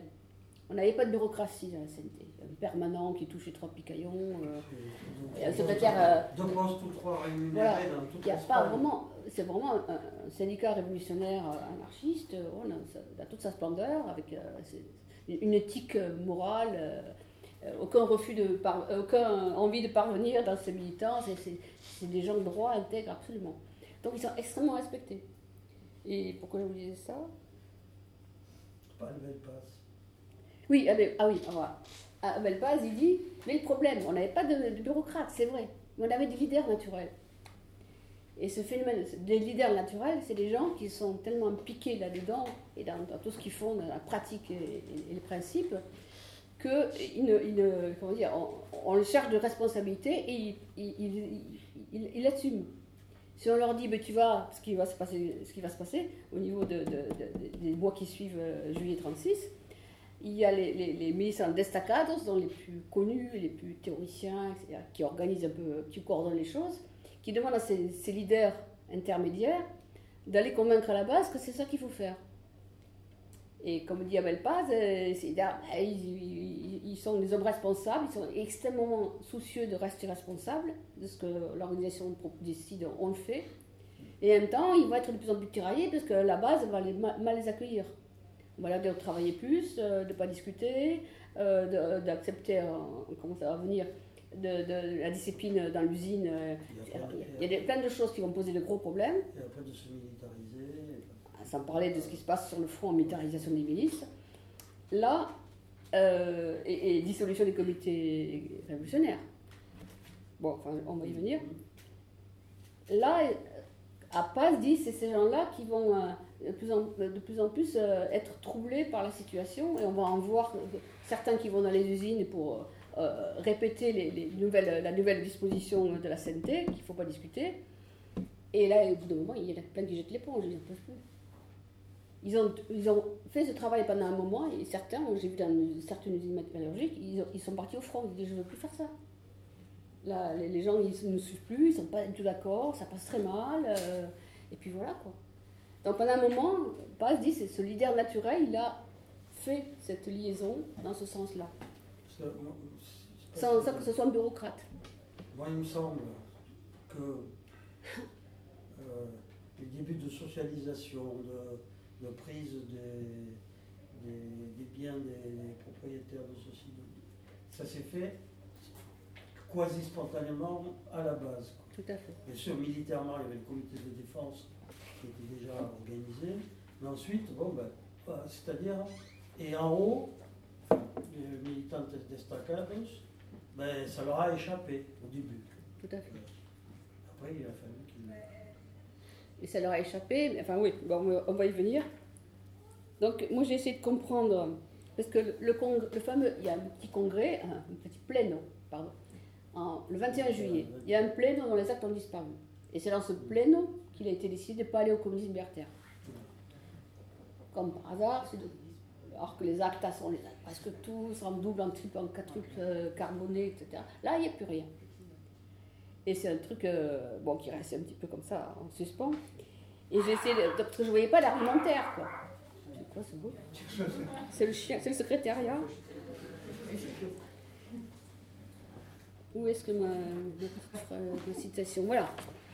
Après, j'ai cherché à trouver des, arguments justifiant cette, décision.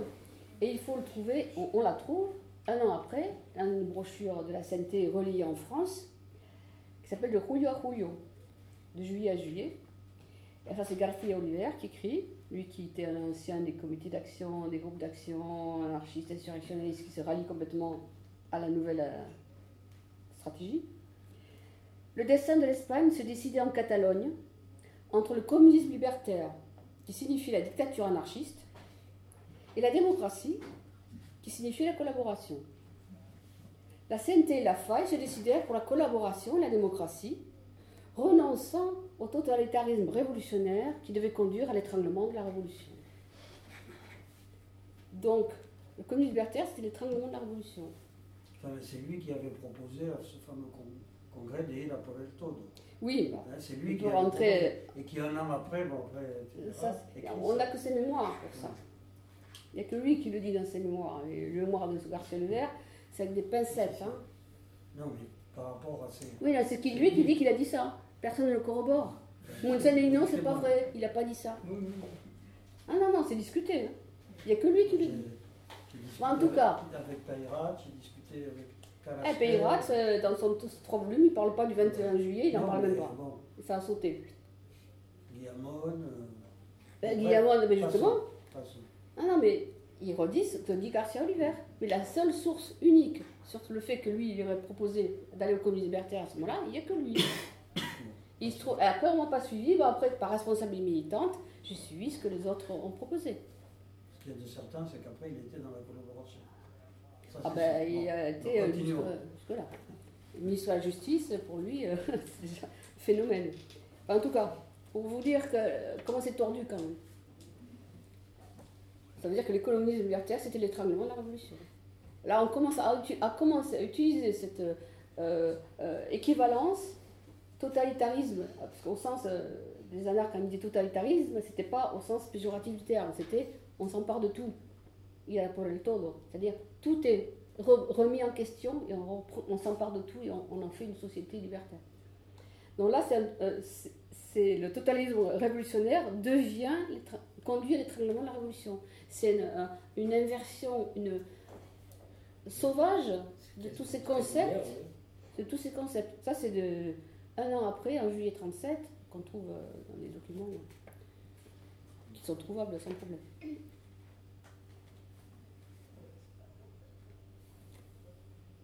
Donc là, à partir de là, comme dit Peyrat, tout va aller très vite.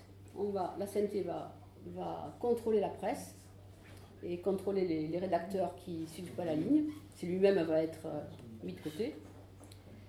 Et le pire de tout, enfin, dès 11 août 36, donc on, commence à court-circuiter les comités révolutionnaires locaux. Hein, il y a le CCMA, Comité central des milices antifascistes, que, que, Santillane et Garcia Oliver mettent en place, qui dit aux comités locaux arrêtez tout, maintenant c'est nous. Alors, comme c'est des gens de la CNT et tous les autres, ah oui, faut voir, pourquoi pas, ben, on est tous ensemble. Comme on dit pas, on croit que c'est un comité révolutionnaire comme un autre, un de plus. Nous, on était tous euh, dans, la création du comité révolutionnaire, on, réorganisait complètement la vie à Barcelone. On nous dit qu'il y a le CCMA qui va se créer, ben ouais, un de plus, tant mieux. Hein, en septembre, la participation des autres, des autres partis, syndicats, etc. Oui, qui intègrent, qui intègrent les gens, les républicains, les communistes, les socialistes, le Et le 11 août, là, l'affaire devient plus sérieuse. Le 11 août, la CNTFI intègre le Conseil de l'économie de la Généralité. Là, c'est la première collaboration. Donc l'État n'est pas aboli, non seulement il n'est pas aboli, il y a un Conseil d'économie et que les anarchistes intègrent. Donc c'est le début de la collaboration politique euh, le 11 août. Donc là, on sait déjà qu'à la fin, au milieu de l'été, euh, la décision d'entrer le gouvernement est déjà prise. Hein. Ça ne fait pas depuis. Euh, c'est pas un truc. Euh, ça va se faire en octobre et en novembre, mais c'est déjà décidé à ce moment-là. Et toujours pareil, sans discussion aucune avec la base. Contre les principes. Hein contre les principes. Contre les principes et contre la vie des gens. on ne cherche même pas à savoir qui, qui en pense quoi.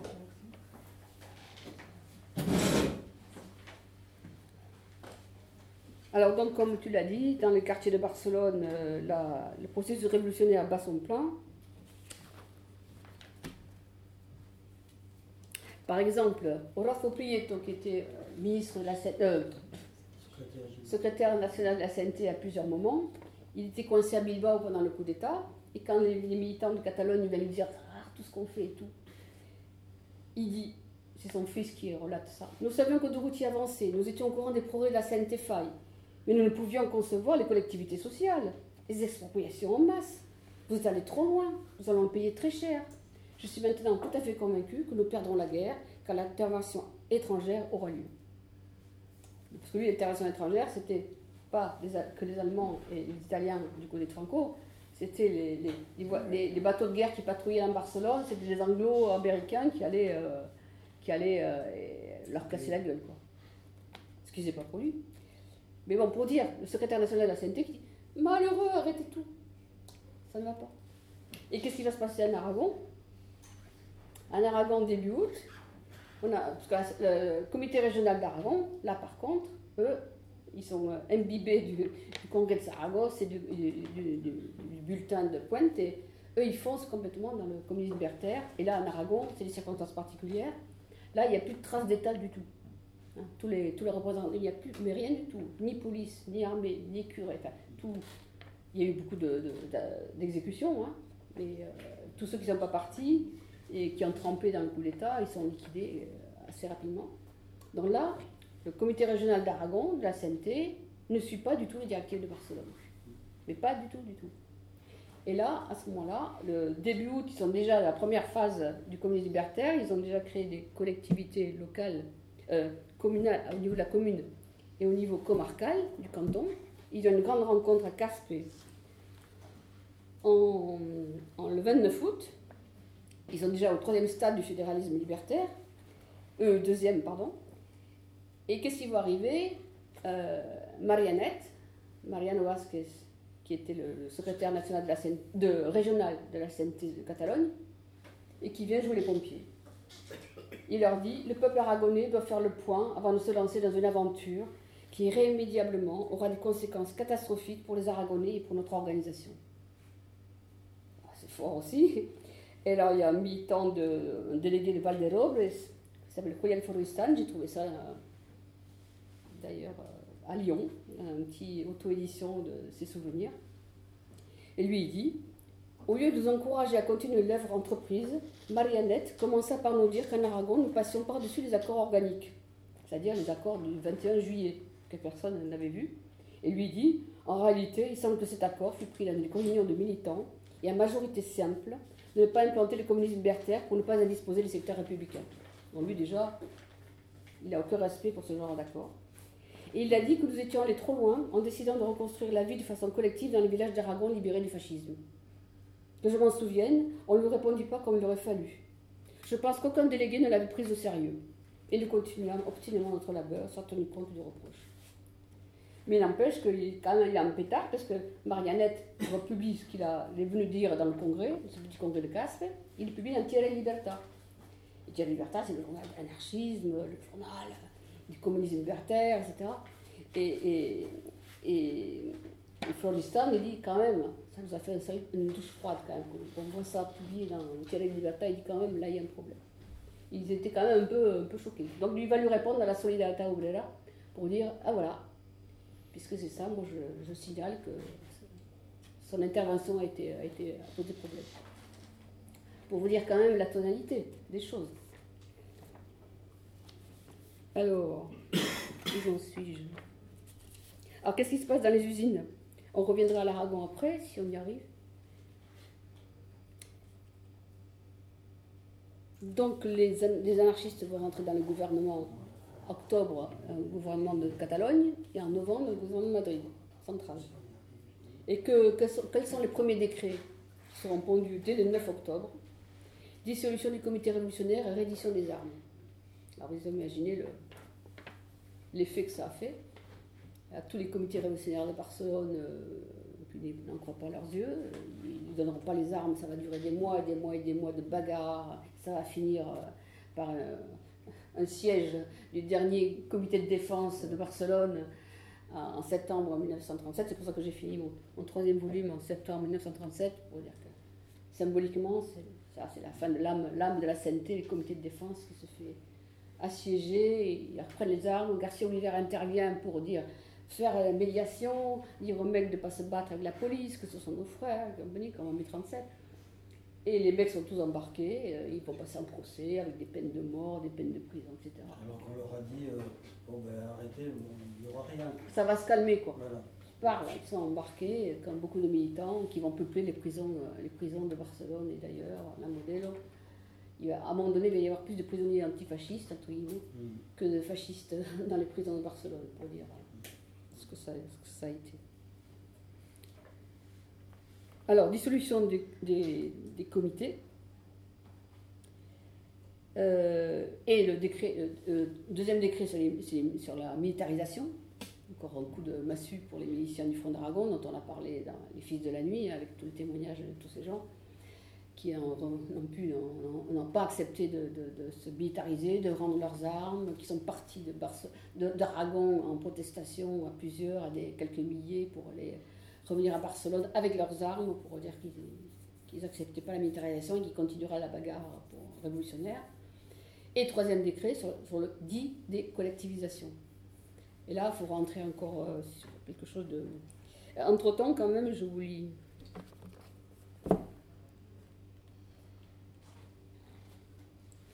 Ça, c'est les cheminots, le 12 août 36, dans la Soli. Ils commencent à voir comment tournent les choses. Là, ils, commencent, ils émettent une protestation. Cheminots catalans et espagnols, le moment est grave. Le fascisme n'est pas encore écrasé. Il est nécessaire que par-dessus tout, nous nous mettions au service de la révolution et que tous ensemble nous en finissions une fois pour toutes avec ce monstre, insatiable nommé capitalisme. Nous devons dire au gouvernement et à qui veut l'entendre que nous ne sommes pas disposés à être victimes d'une nouvelle tromperie, ni à nous laisser embarquer dans des manœuvres qui, sous prétexte de protéger le prolétariat, freinent la marche ascendante de la révolution. Voilà, ça c'est euh, le 12 août. Il y a des gens qui commencent à sentir que ça, tourne mal et euh, qui font, le font savoir. Malgré tout, alors comme tu disais aussi, effectivement, il y a eu un mouvement spontané d'occupation des usines, comme tout le reste des usines, des, bâtiments, des commerces. Euh, à Barcelone, le, marché libre est aboli. On, tout passe par les coopératives, les cantines, les groupes, euh, les, groupes d'affinité qui, vont faire du troc avec les paysans. C'est tout un système qui se met en branle et qu'il qui connaissait déjà parce qu'il l'avait pratiqué déjà d'une certaine manière euh, depuis des années. Donc là, à ce niveau-là, dans les usines, il se passe un peu la même chose. Les, mecs, euh, ceux qui vont bosser, parce qu'il y en a qui vont plus bosser, qui vont euh, dans les collectivités d'Aragon, qui vont, ici, qui vont au front, qui vont, ils viennent. Il y a, il y a des allées-venues un peu de tous les côtés qui se passent. Mais pour ceux qui retournent en usine et qui occupent, euh, qui occupent on remplace, quand le patron n'est pas là, de fait, il est remplacé par, par les ouvriers qui s'organisent. Et quand le patron est là, ben, on lui demande de s'intégrer à la situation. Par contre, la CNT qui est intervenue pour rien dans tout ce mouvement intervient quand même dès fin juillet pour dire n'occupez pas les banques et n'occupez pas les entreprises étrangères. Donc quand même, effectivement, quand même, il, commence à essayer d'influer au moins dans ce sens-là. Parce qu'il se dit ça va nous faire des emmerdes avec les, Anglais, les Américains et tout. On n'occupe pas les entreprises. Et, pas les banques. Ce qui va contrarier certains, comme de et d'autres, selon Paz, qui se dit bah, on va pas recommencer comme euh, la commune de Paris, quand même. Euh, et, bien sûr, l'État n'est pas aboli, mais il va garder ses sous. Et ses sous, ben, c'est lui qui va les redistribuer à qui voudra. C'est quand même, euh, encore une fois, ce, parti pris de la collaboration, il est très lourd de conséquences. Il va, il va, il va ligoter complètement le, petit mouvement de collectivisation qui va se mettre en place. Alors je rappelle quand même une chose, ce terme de collectivisation n'existait pas dans le lexique anarchiste. Il y avait collectivisme, collectiviste, mais la collectivité ou la collectivisation, ce pas des termes qui existaient, ça n'existait pas. C'était la socialisation. Voilà. Donc ça, c'est un mec de la CNT, un, tout, jeune arrivé dans la CNT, enfin, pas tout jeune, mais il venait d'adhérer à la CNT, c'était un, un économiste qui s'appelle Fabregas, qui va devenir ministre de l'économie de la Généralité de Catalogne qui, après discussion avec des gens, des, communistes, des socialistes et des gens du POUM, ça se bagarrait sur le terme qu'on allait utiliser pour rendre compte du processus d'expropriation. Et il dit, eh ben, il a proposé le collectivisme. Et en fait, ce terme-là, c'est un terme bâtard qui, qui, va, qui va correspondre à un début d'une nationalisation. Mais ce terme-là faisait, historiquement, il était chargé de plein de choses. Et donc là, il va, il va masquer un processus de nationalisation, mais on va pas, effectivement, au, début, il va, vu qu'il y aura un décret de collectivisation, il va devenir officiel. C'est le terme officiel qui va être euh, proposé pour désigner le processus de. Et les termes de socialisation, il est quasiment euh, recouvert par ça. Alors, qu'est-ce qui va se passer au niveau des usines? Les ouvriers, euh, ils avaient, il y avait du travail pour arranger un peu les conditions de travail, euh, humaniser les, usines, les ateliers, rendre tout ça plus hygiénique, plus clair, plus respirant. Ça, ils arrêtent, euh, tout le monde brasse dans ce sens-là. On essaye de, contrôler les gaspillages, on annule toutes les hiérarchies, les intermédiaires superflus, les profiteurs, les spéculateurs. Et on prône le principe du salaire unique de, de type familial. C'est-à-dire, dans certaines boîtes, comme dans l'industrie du verre notamment, ça sera, il y aura même salaire égal homme-femme, et salaire familial, c'est-à-dire qu'on va, on s'approche du concept à chacun selon ses besoins, mais c'est pas complètement ça. C'est un entre-deux. C'est un entre-deux. Mais ça, ça va être appliqué très peu. C'est théorique, c'est théorique, un peu pratiqué dans certaines boîtes. Il y a l'Aragon dans certaines. Ah bah je parle pas de l'Aragon là. Hein. Là je parle de Barcelone. C'est-à-dire que je parle d'un processus qui va s'auto-limiter de plus en plus. Hein, parce qu'en Aragon, au contraire, ils, ils foncent.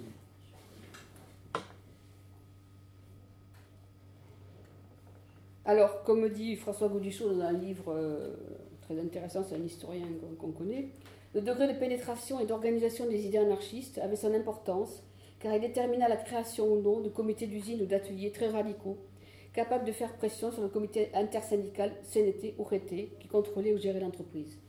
Parce qu'évidemment, là, suivant la thèse des, réformistes de la CNT, on collabore tout le temps avec la, la Donc c'est une collectivisation sous égide CNT ou RT, il ne faut pas l'oublier, dans la plupart des usines. Hein. Dans ce décret de collectivisation, euh, qui en, fait essaie de rattraper les situations qui lui ont échappé, va dire Ah, mais on ne collectivise que à partir de 100 ouvriers. Toutes les petites boîtes là. Ça, c'est illégal. Hop. il y a eu énormément de petits ateliers, de petites usines à Barcelone.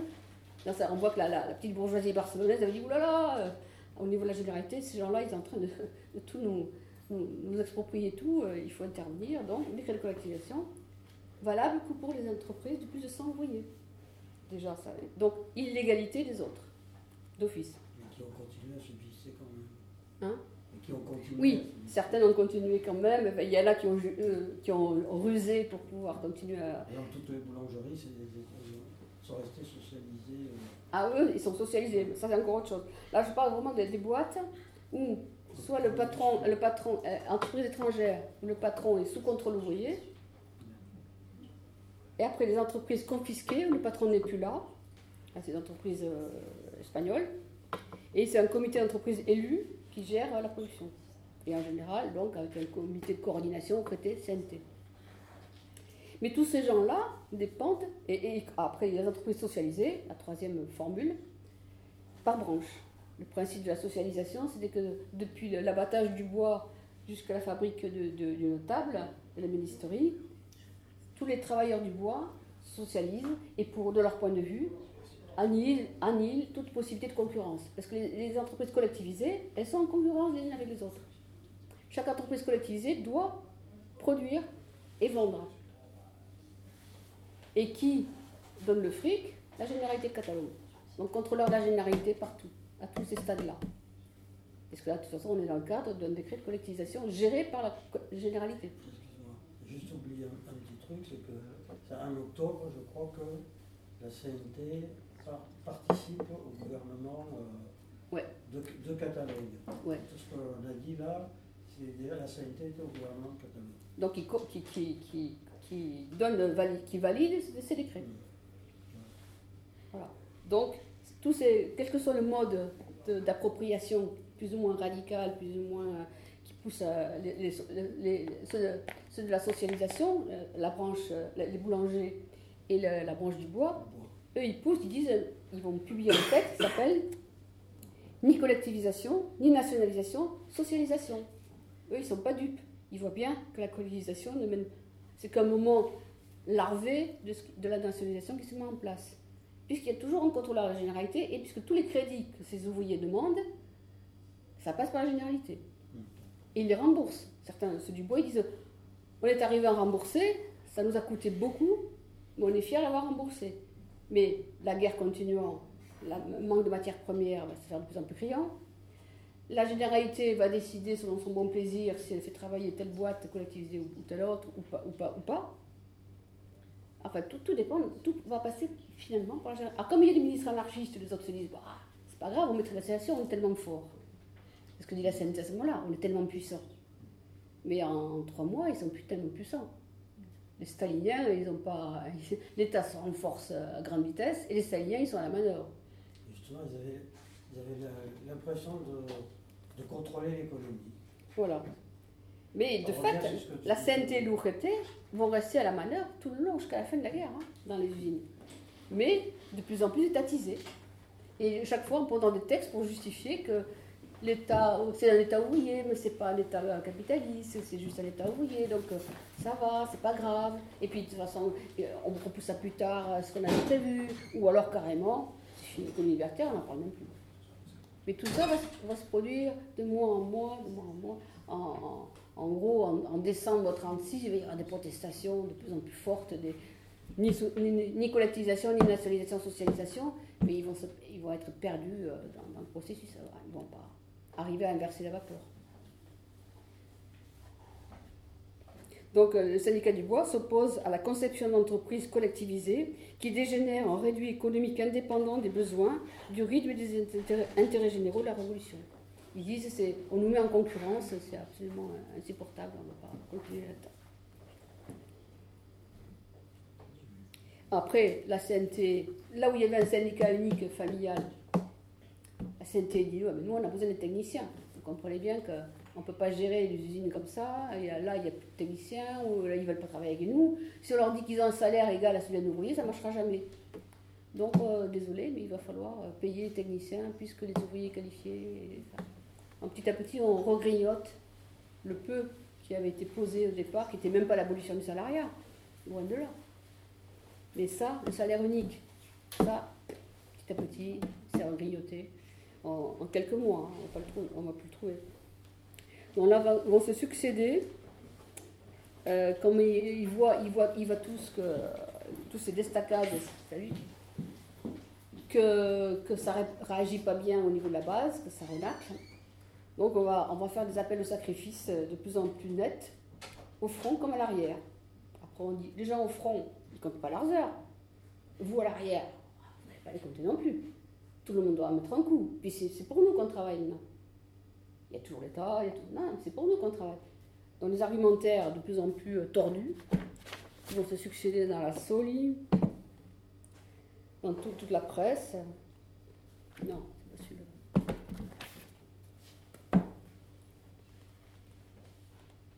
Payot, lui, il suit toujours sa ligne, là il n'y a pas de problème, il ne change pas d'avis. Les travailleurs de de la métallurgie, alors ça c'est en, en août 36. Les travailleurs de l'industrie métallurgique devront travailler avec la plus grande intensité et plus d'heures si besoin, puisque c'est la seule manière rationnelle actuellement de réduire le coût de production. La mesure sera identique dans toutes les industries et surtout celle où la matière première est importée. Je sais bien que cela choquera beaucoup de travailleurs, surtout ceux qui travaillent pour le compte du capitalisme. Mais l'économie générale est une. Elle concerne de la même manière les capitalistes et les prolétaires. Encore une fois, cette thèse. Elle est une, on ne la discute pas, on ne peut pas la discuter, elle est nous. Tout- on a un intérêt commun entre capitalistes et prolétaires, là on l'a. Le déploiement économico-industriel des peuples est la base de l'évolution et du progrès, non seulement sur le plan matériel, mais aussi culturel, politico-social et moral. Perdre cela de vue est pure folie. Là, on, cran plus loin. Peu importe que votre effort engendre un développement économique- économico-industriel qui, à première vue, fortifie la position matérielle du capitalisme. Ce qui importe par-dessus tout, c'est l'écrasement du fascisme. Voilà, Là, c'est tout le discours euh, antifasciste qui est censé. Ouais, on est dans le, dans le contexte où euh, s'appuie sur le fait euh, la guerre, la guerre, la guerre. et La guerre et puis la guerre au fascisme. C'est-à-dire euh, des priorités. Et donc tout doit passer par là, et donc Voilà. il faut faire plus d'heures de travail, plus de ceci, plus de cela. Et alors là, en, en octobre, il va récidiver, il va dire Dans les moments que nous vivons, nous devons tous considérer comme mobilisés. Tant que nous serons en guerre, on ne pourra présenter de nouveaux accords collectifs. Le respect des contrats de travail ne pourra être exigé ni du point de vue salaire, ni pour la journée de travail. Aucun supplément ne pourra être payé pour les heures supplémentaires. Aucun producteur ne pourra refuser de faire un travail pour lequel il est requis. Il faut intensifier la production dans toutes ses phases. Il faut produire, non pas comme avant le 19 juillet, mais plus et plus. Voilà, c'est là qu'on va arriver à. Parce que dès, qu'il y a eu euh, juillet 36, quand même, on avait aboli le salaire, le salaire aux pièces. C'était quand même euh, un minimum. On avait augmenté légèrement les salaires euh, et baissé un peu les horaires. Après, euh, dès le mois d'août, a dit Ah, mais non, pas question, c'est de la folie, Ah, on est en temps de guerre. Non, non, on, on remet 48 heures dans la métallurgie, 44 heures dans les autres entreprises, et ça ne se discute pas. Mais on a aboli le salaire aux pièces. Et là, comme ils vont voir que la productivité n'arrête pas de baisser parce que les ouvriers ne sont pas du tout motivés, il y a un, manque d'enthousiasme flagrant que euh, Simon a décrit son livre Ouvriers contre le travail à Paris et à Barcelone. Là, qu'est-ce qu'ils font? En avril 37, dans la plupart des secteurs, la CNT et l'ORT rétablissent le salaire aux pièces. Et les primes, et le système des primes. Là, c'est quand même. c'est, ça, ça veut dire ce que ça veut dire.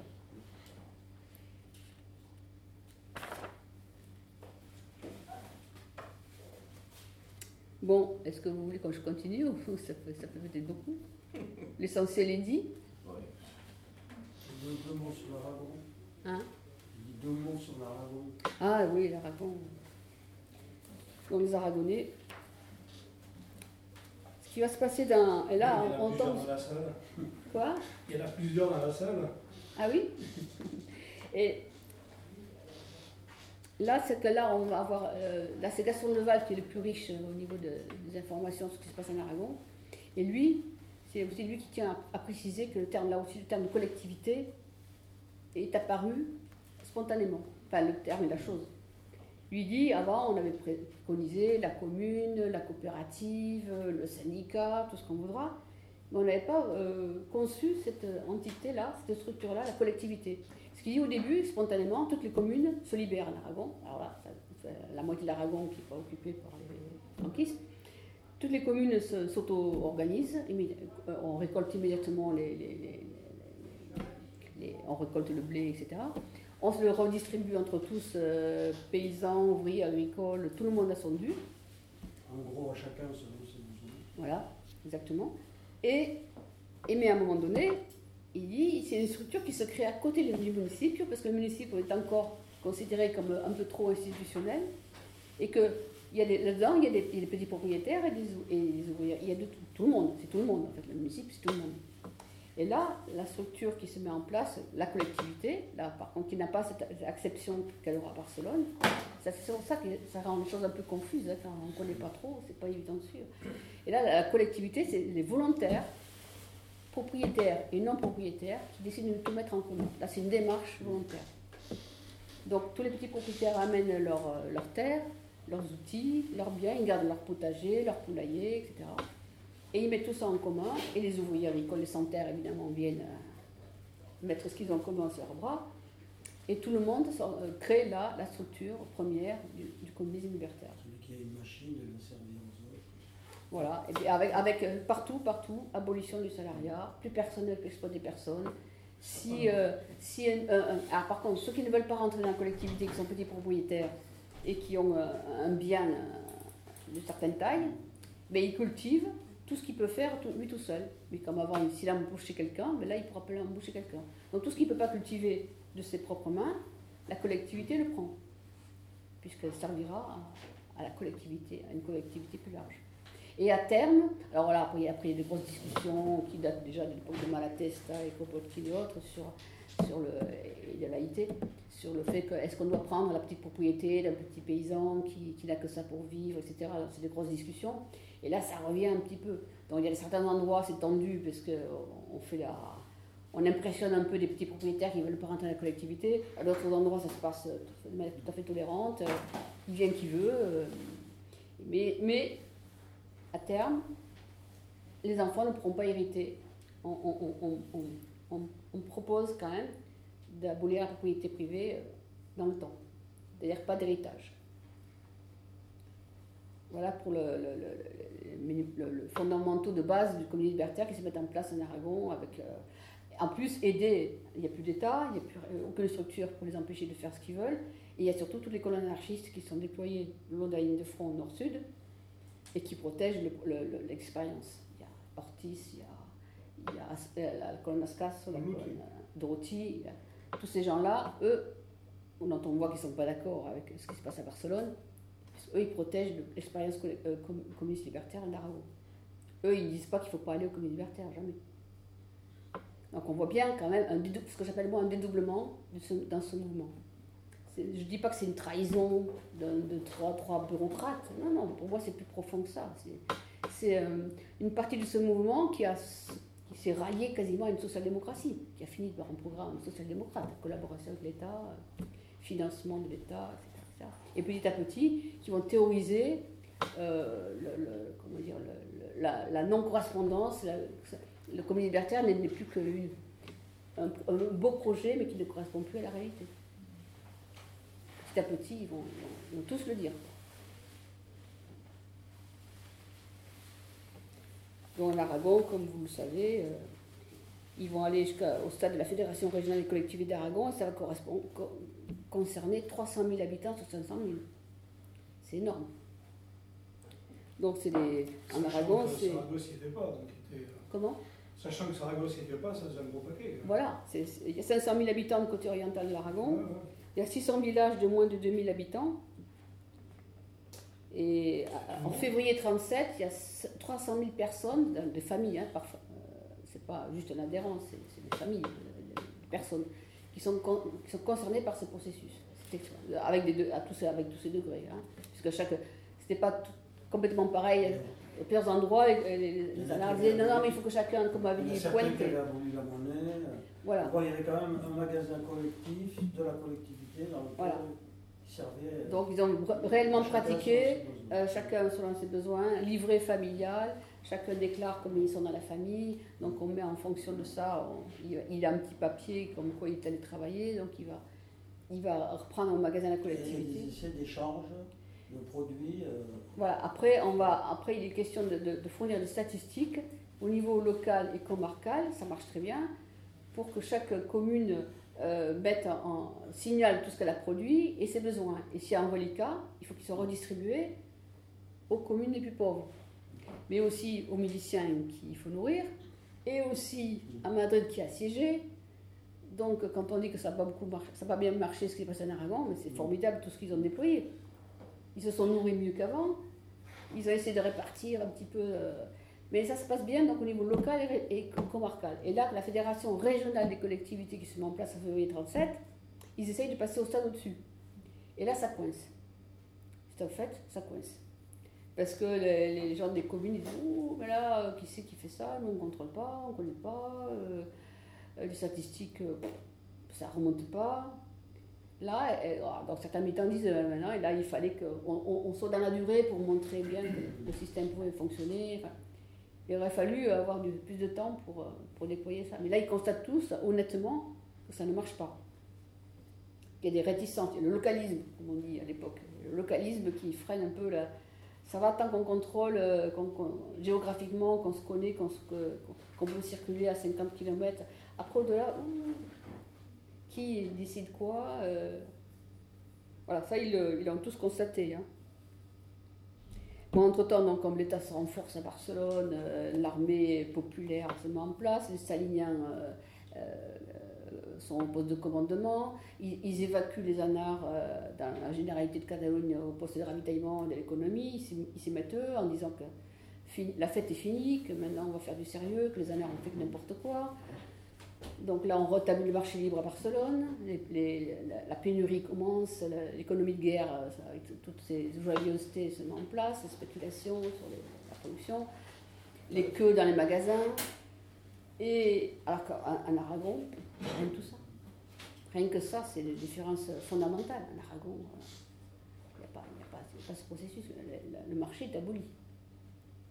Donc les, communistes euh, redeviennent de plus en plus forts, l'État aussi. On commence à dire aux gens qui étaient dans la collectivité, mais vous savez, vous pouvez en partir, parce qu'on est sûr qu'on vous a obligé.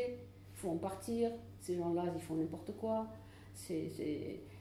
Donc il y a un travail souterrain, de, et puis il y a mes 37, entre-temps. Dans le dernier soulèvement des quartiers populaires de Barcelone, la, force de la CNT qui se remet en branle et qui pense que là, ça y est, on va revenir au 19 juillet, comme ils disent à l'époque. On recommence le 19 juillet, on reprend où on en a laissé. Et comme vous le savez, la CNT, ah, arrêtez tout, aventurisme, embrassez vos camarades de garde d'assaut. Les comités supérieurs. Voilà. Et Garcia Oliver en tête, qui était des Hussein, ils, euh, ils, ils- ils Ça, arrêtent vite ce mouvement, ce mouvement de, de- de- et qu'en plus, euh, le soulèvement des quartiers était vraiment euh, très important. quoi. Là, l'État avait été, emmerdé. quoi. Et donc voilà, donc la CNT recommence à faire, à, bloquer euh, un processus d'insurrection. Et là, là, entre mai et août, on voit petit à petit euh, toutes les les campagnes à Catalogne les campagnes aragonaises euh, avec des, militaires qui arrivent, soit disant pour aider à la récolte, en fait, ils les aident à rien du tout, ils se positionnent.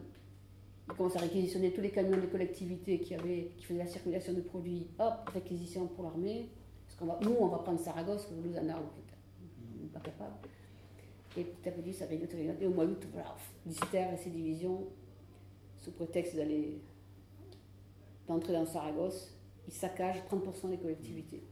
Et saccager, saccager, quoi. hein. On arrête les gens, on en tue quelques-uns, et on pille les semences. Ils leur laissent même pas la semence pour, faire quoi que ce soit.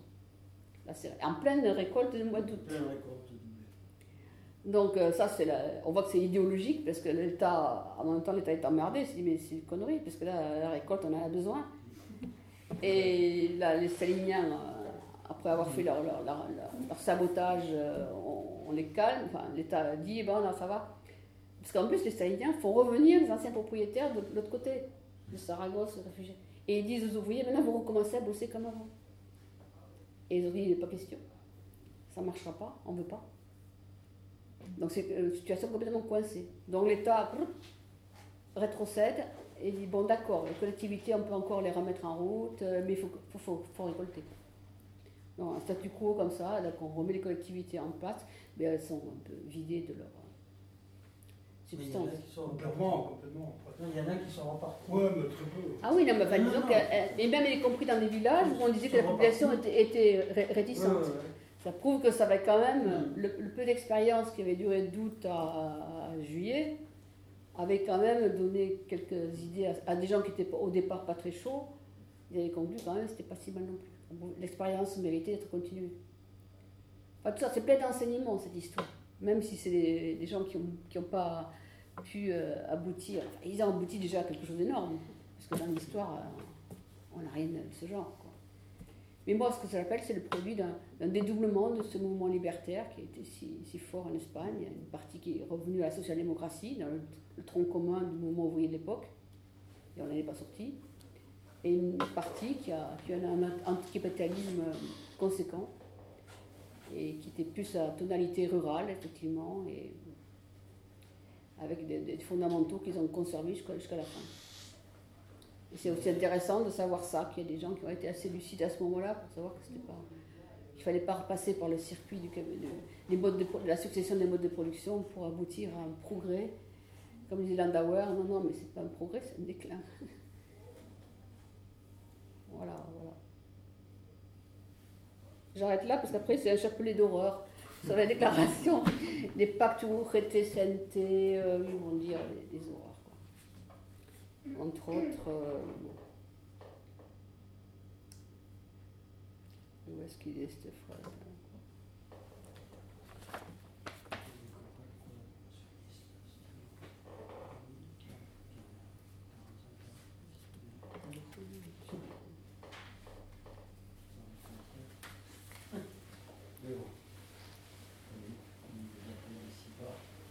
Ouais, pacte le 18 mars entre le 38 entre l'ORT et la CNT.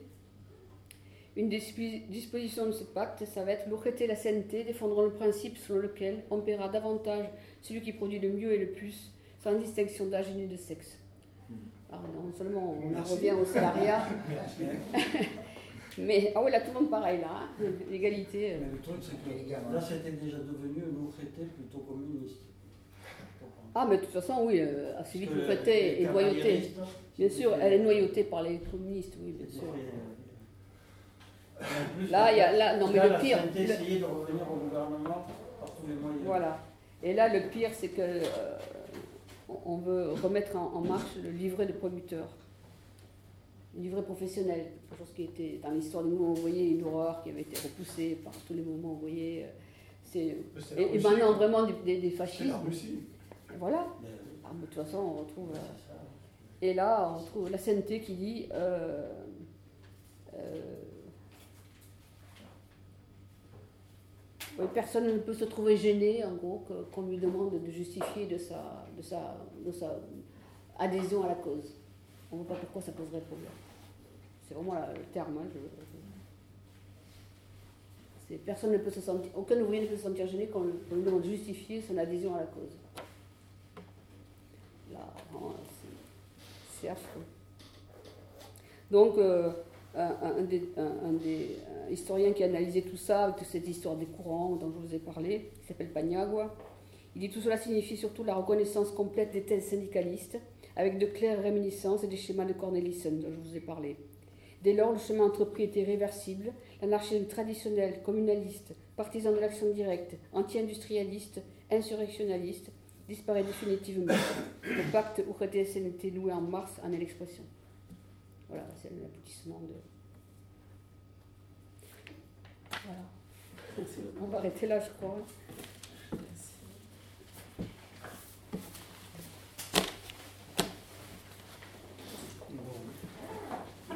Tu as la référence de le mec de. Ah Floristan, oui. Non Comment tu l'appelles Floristan.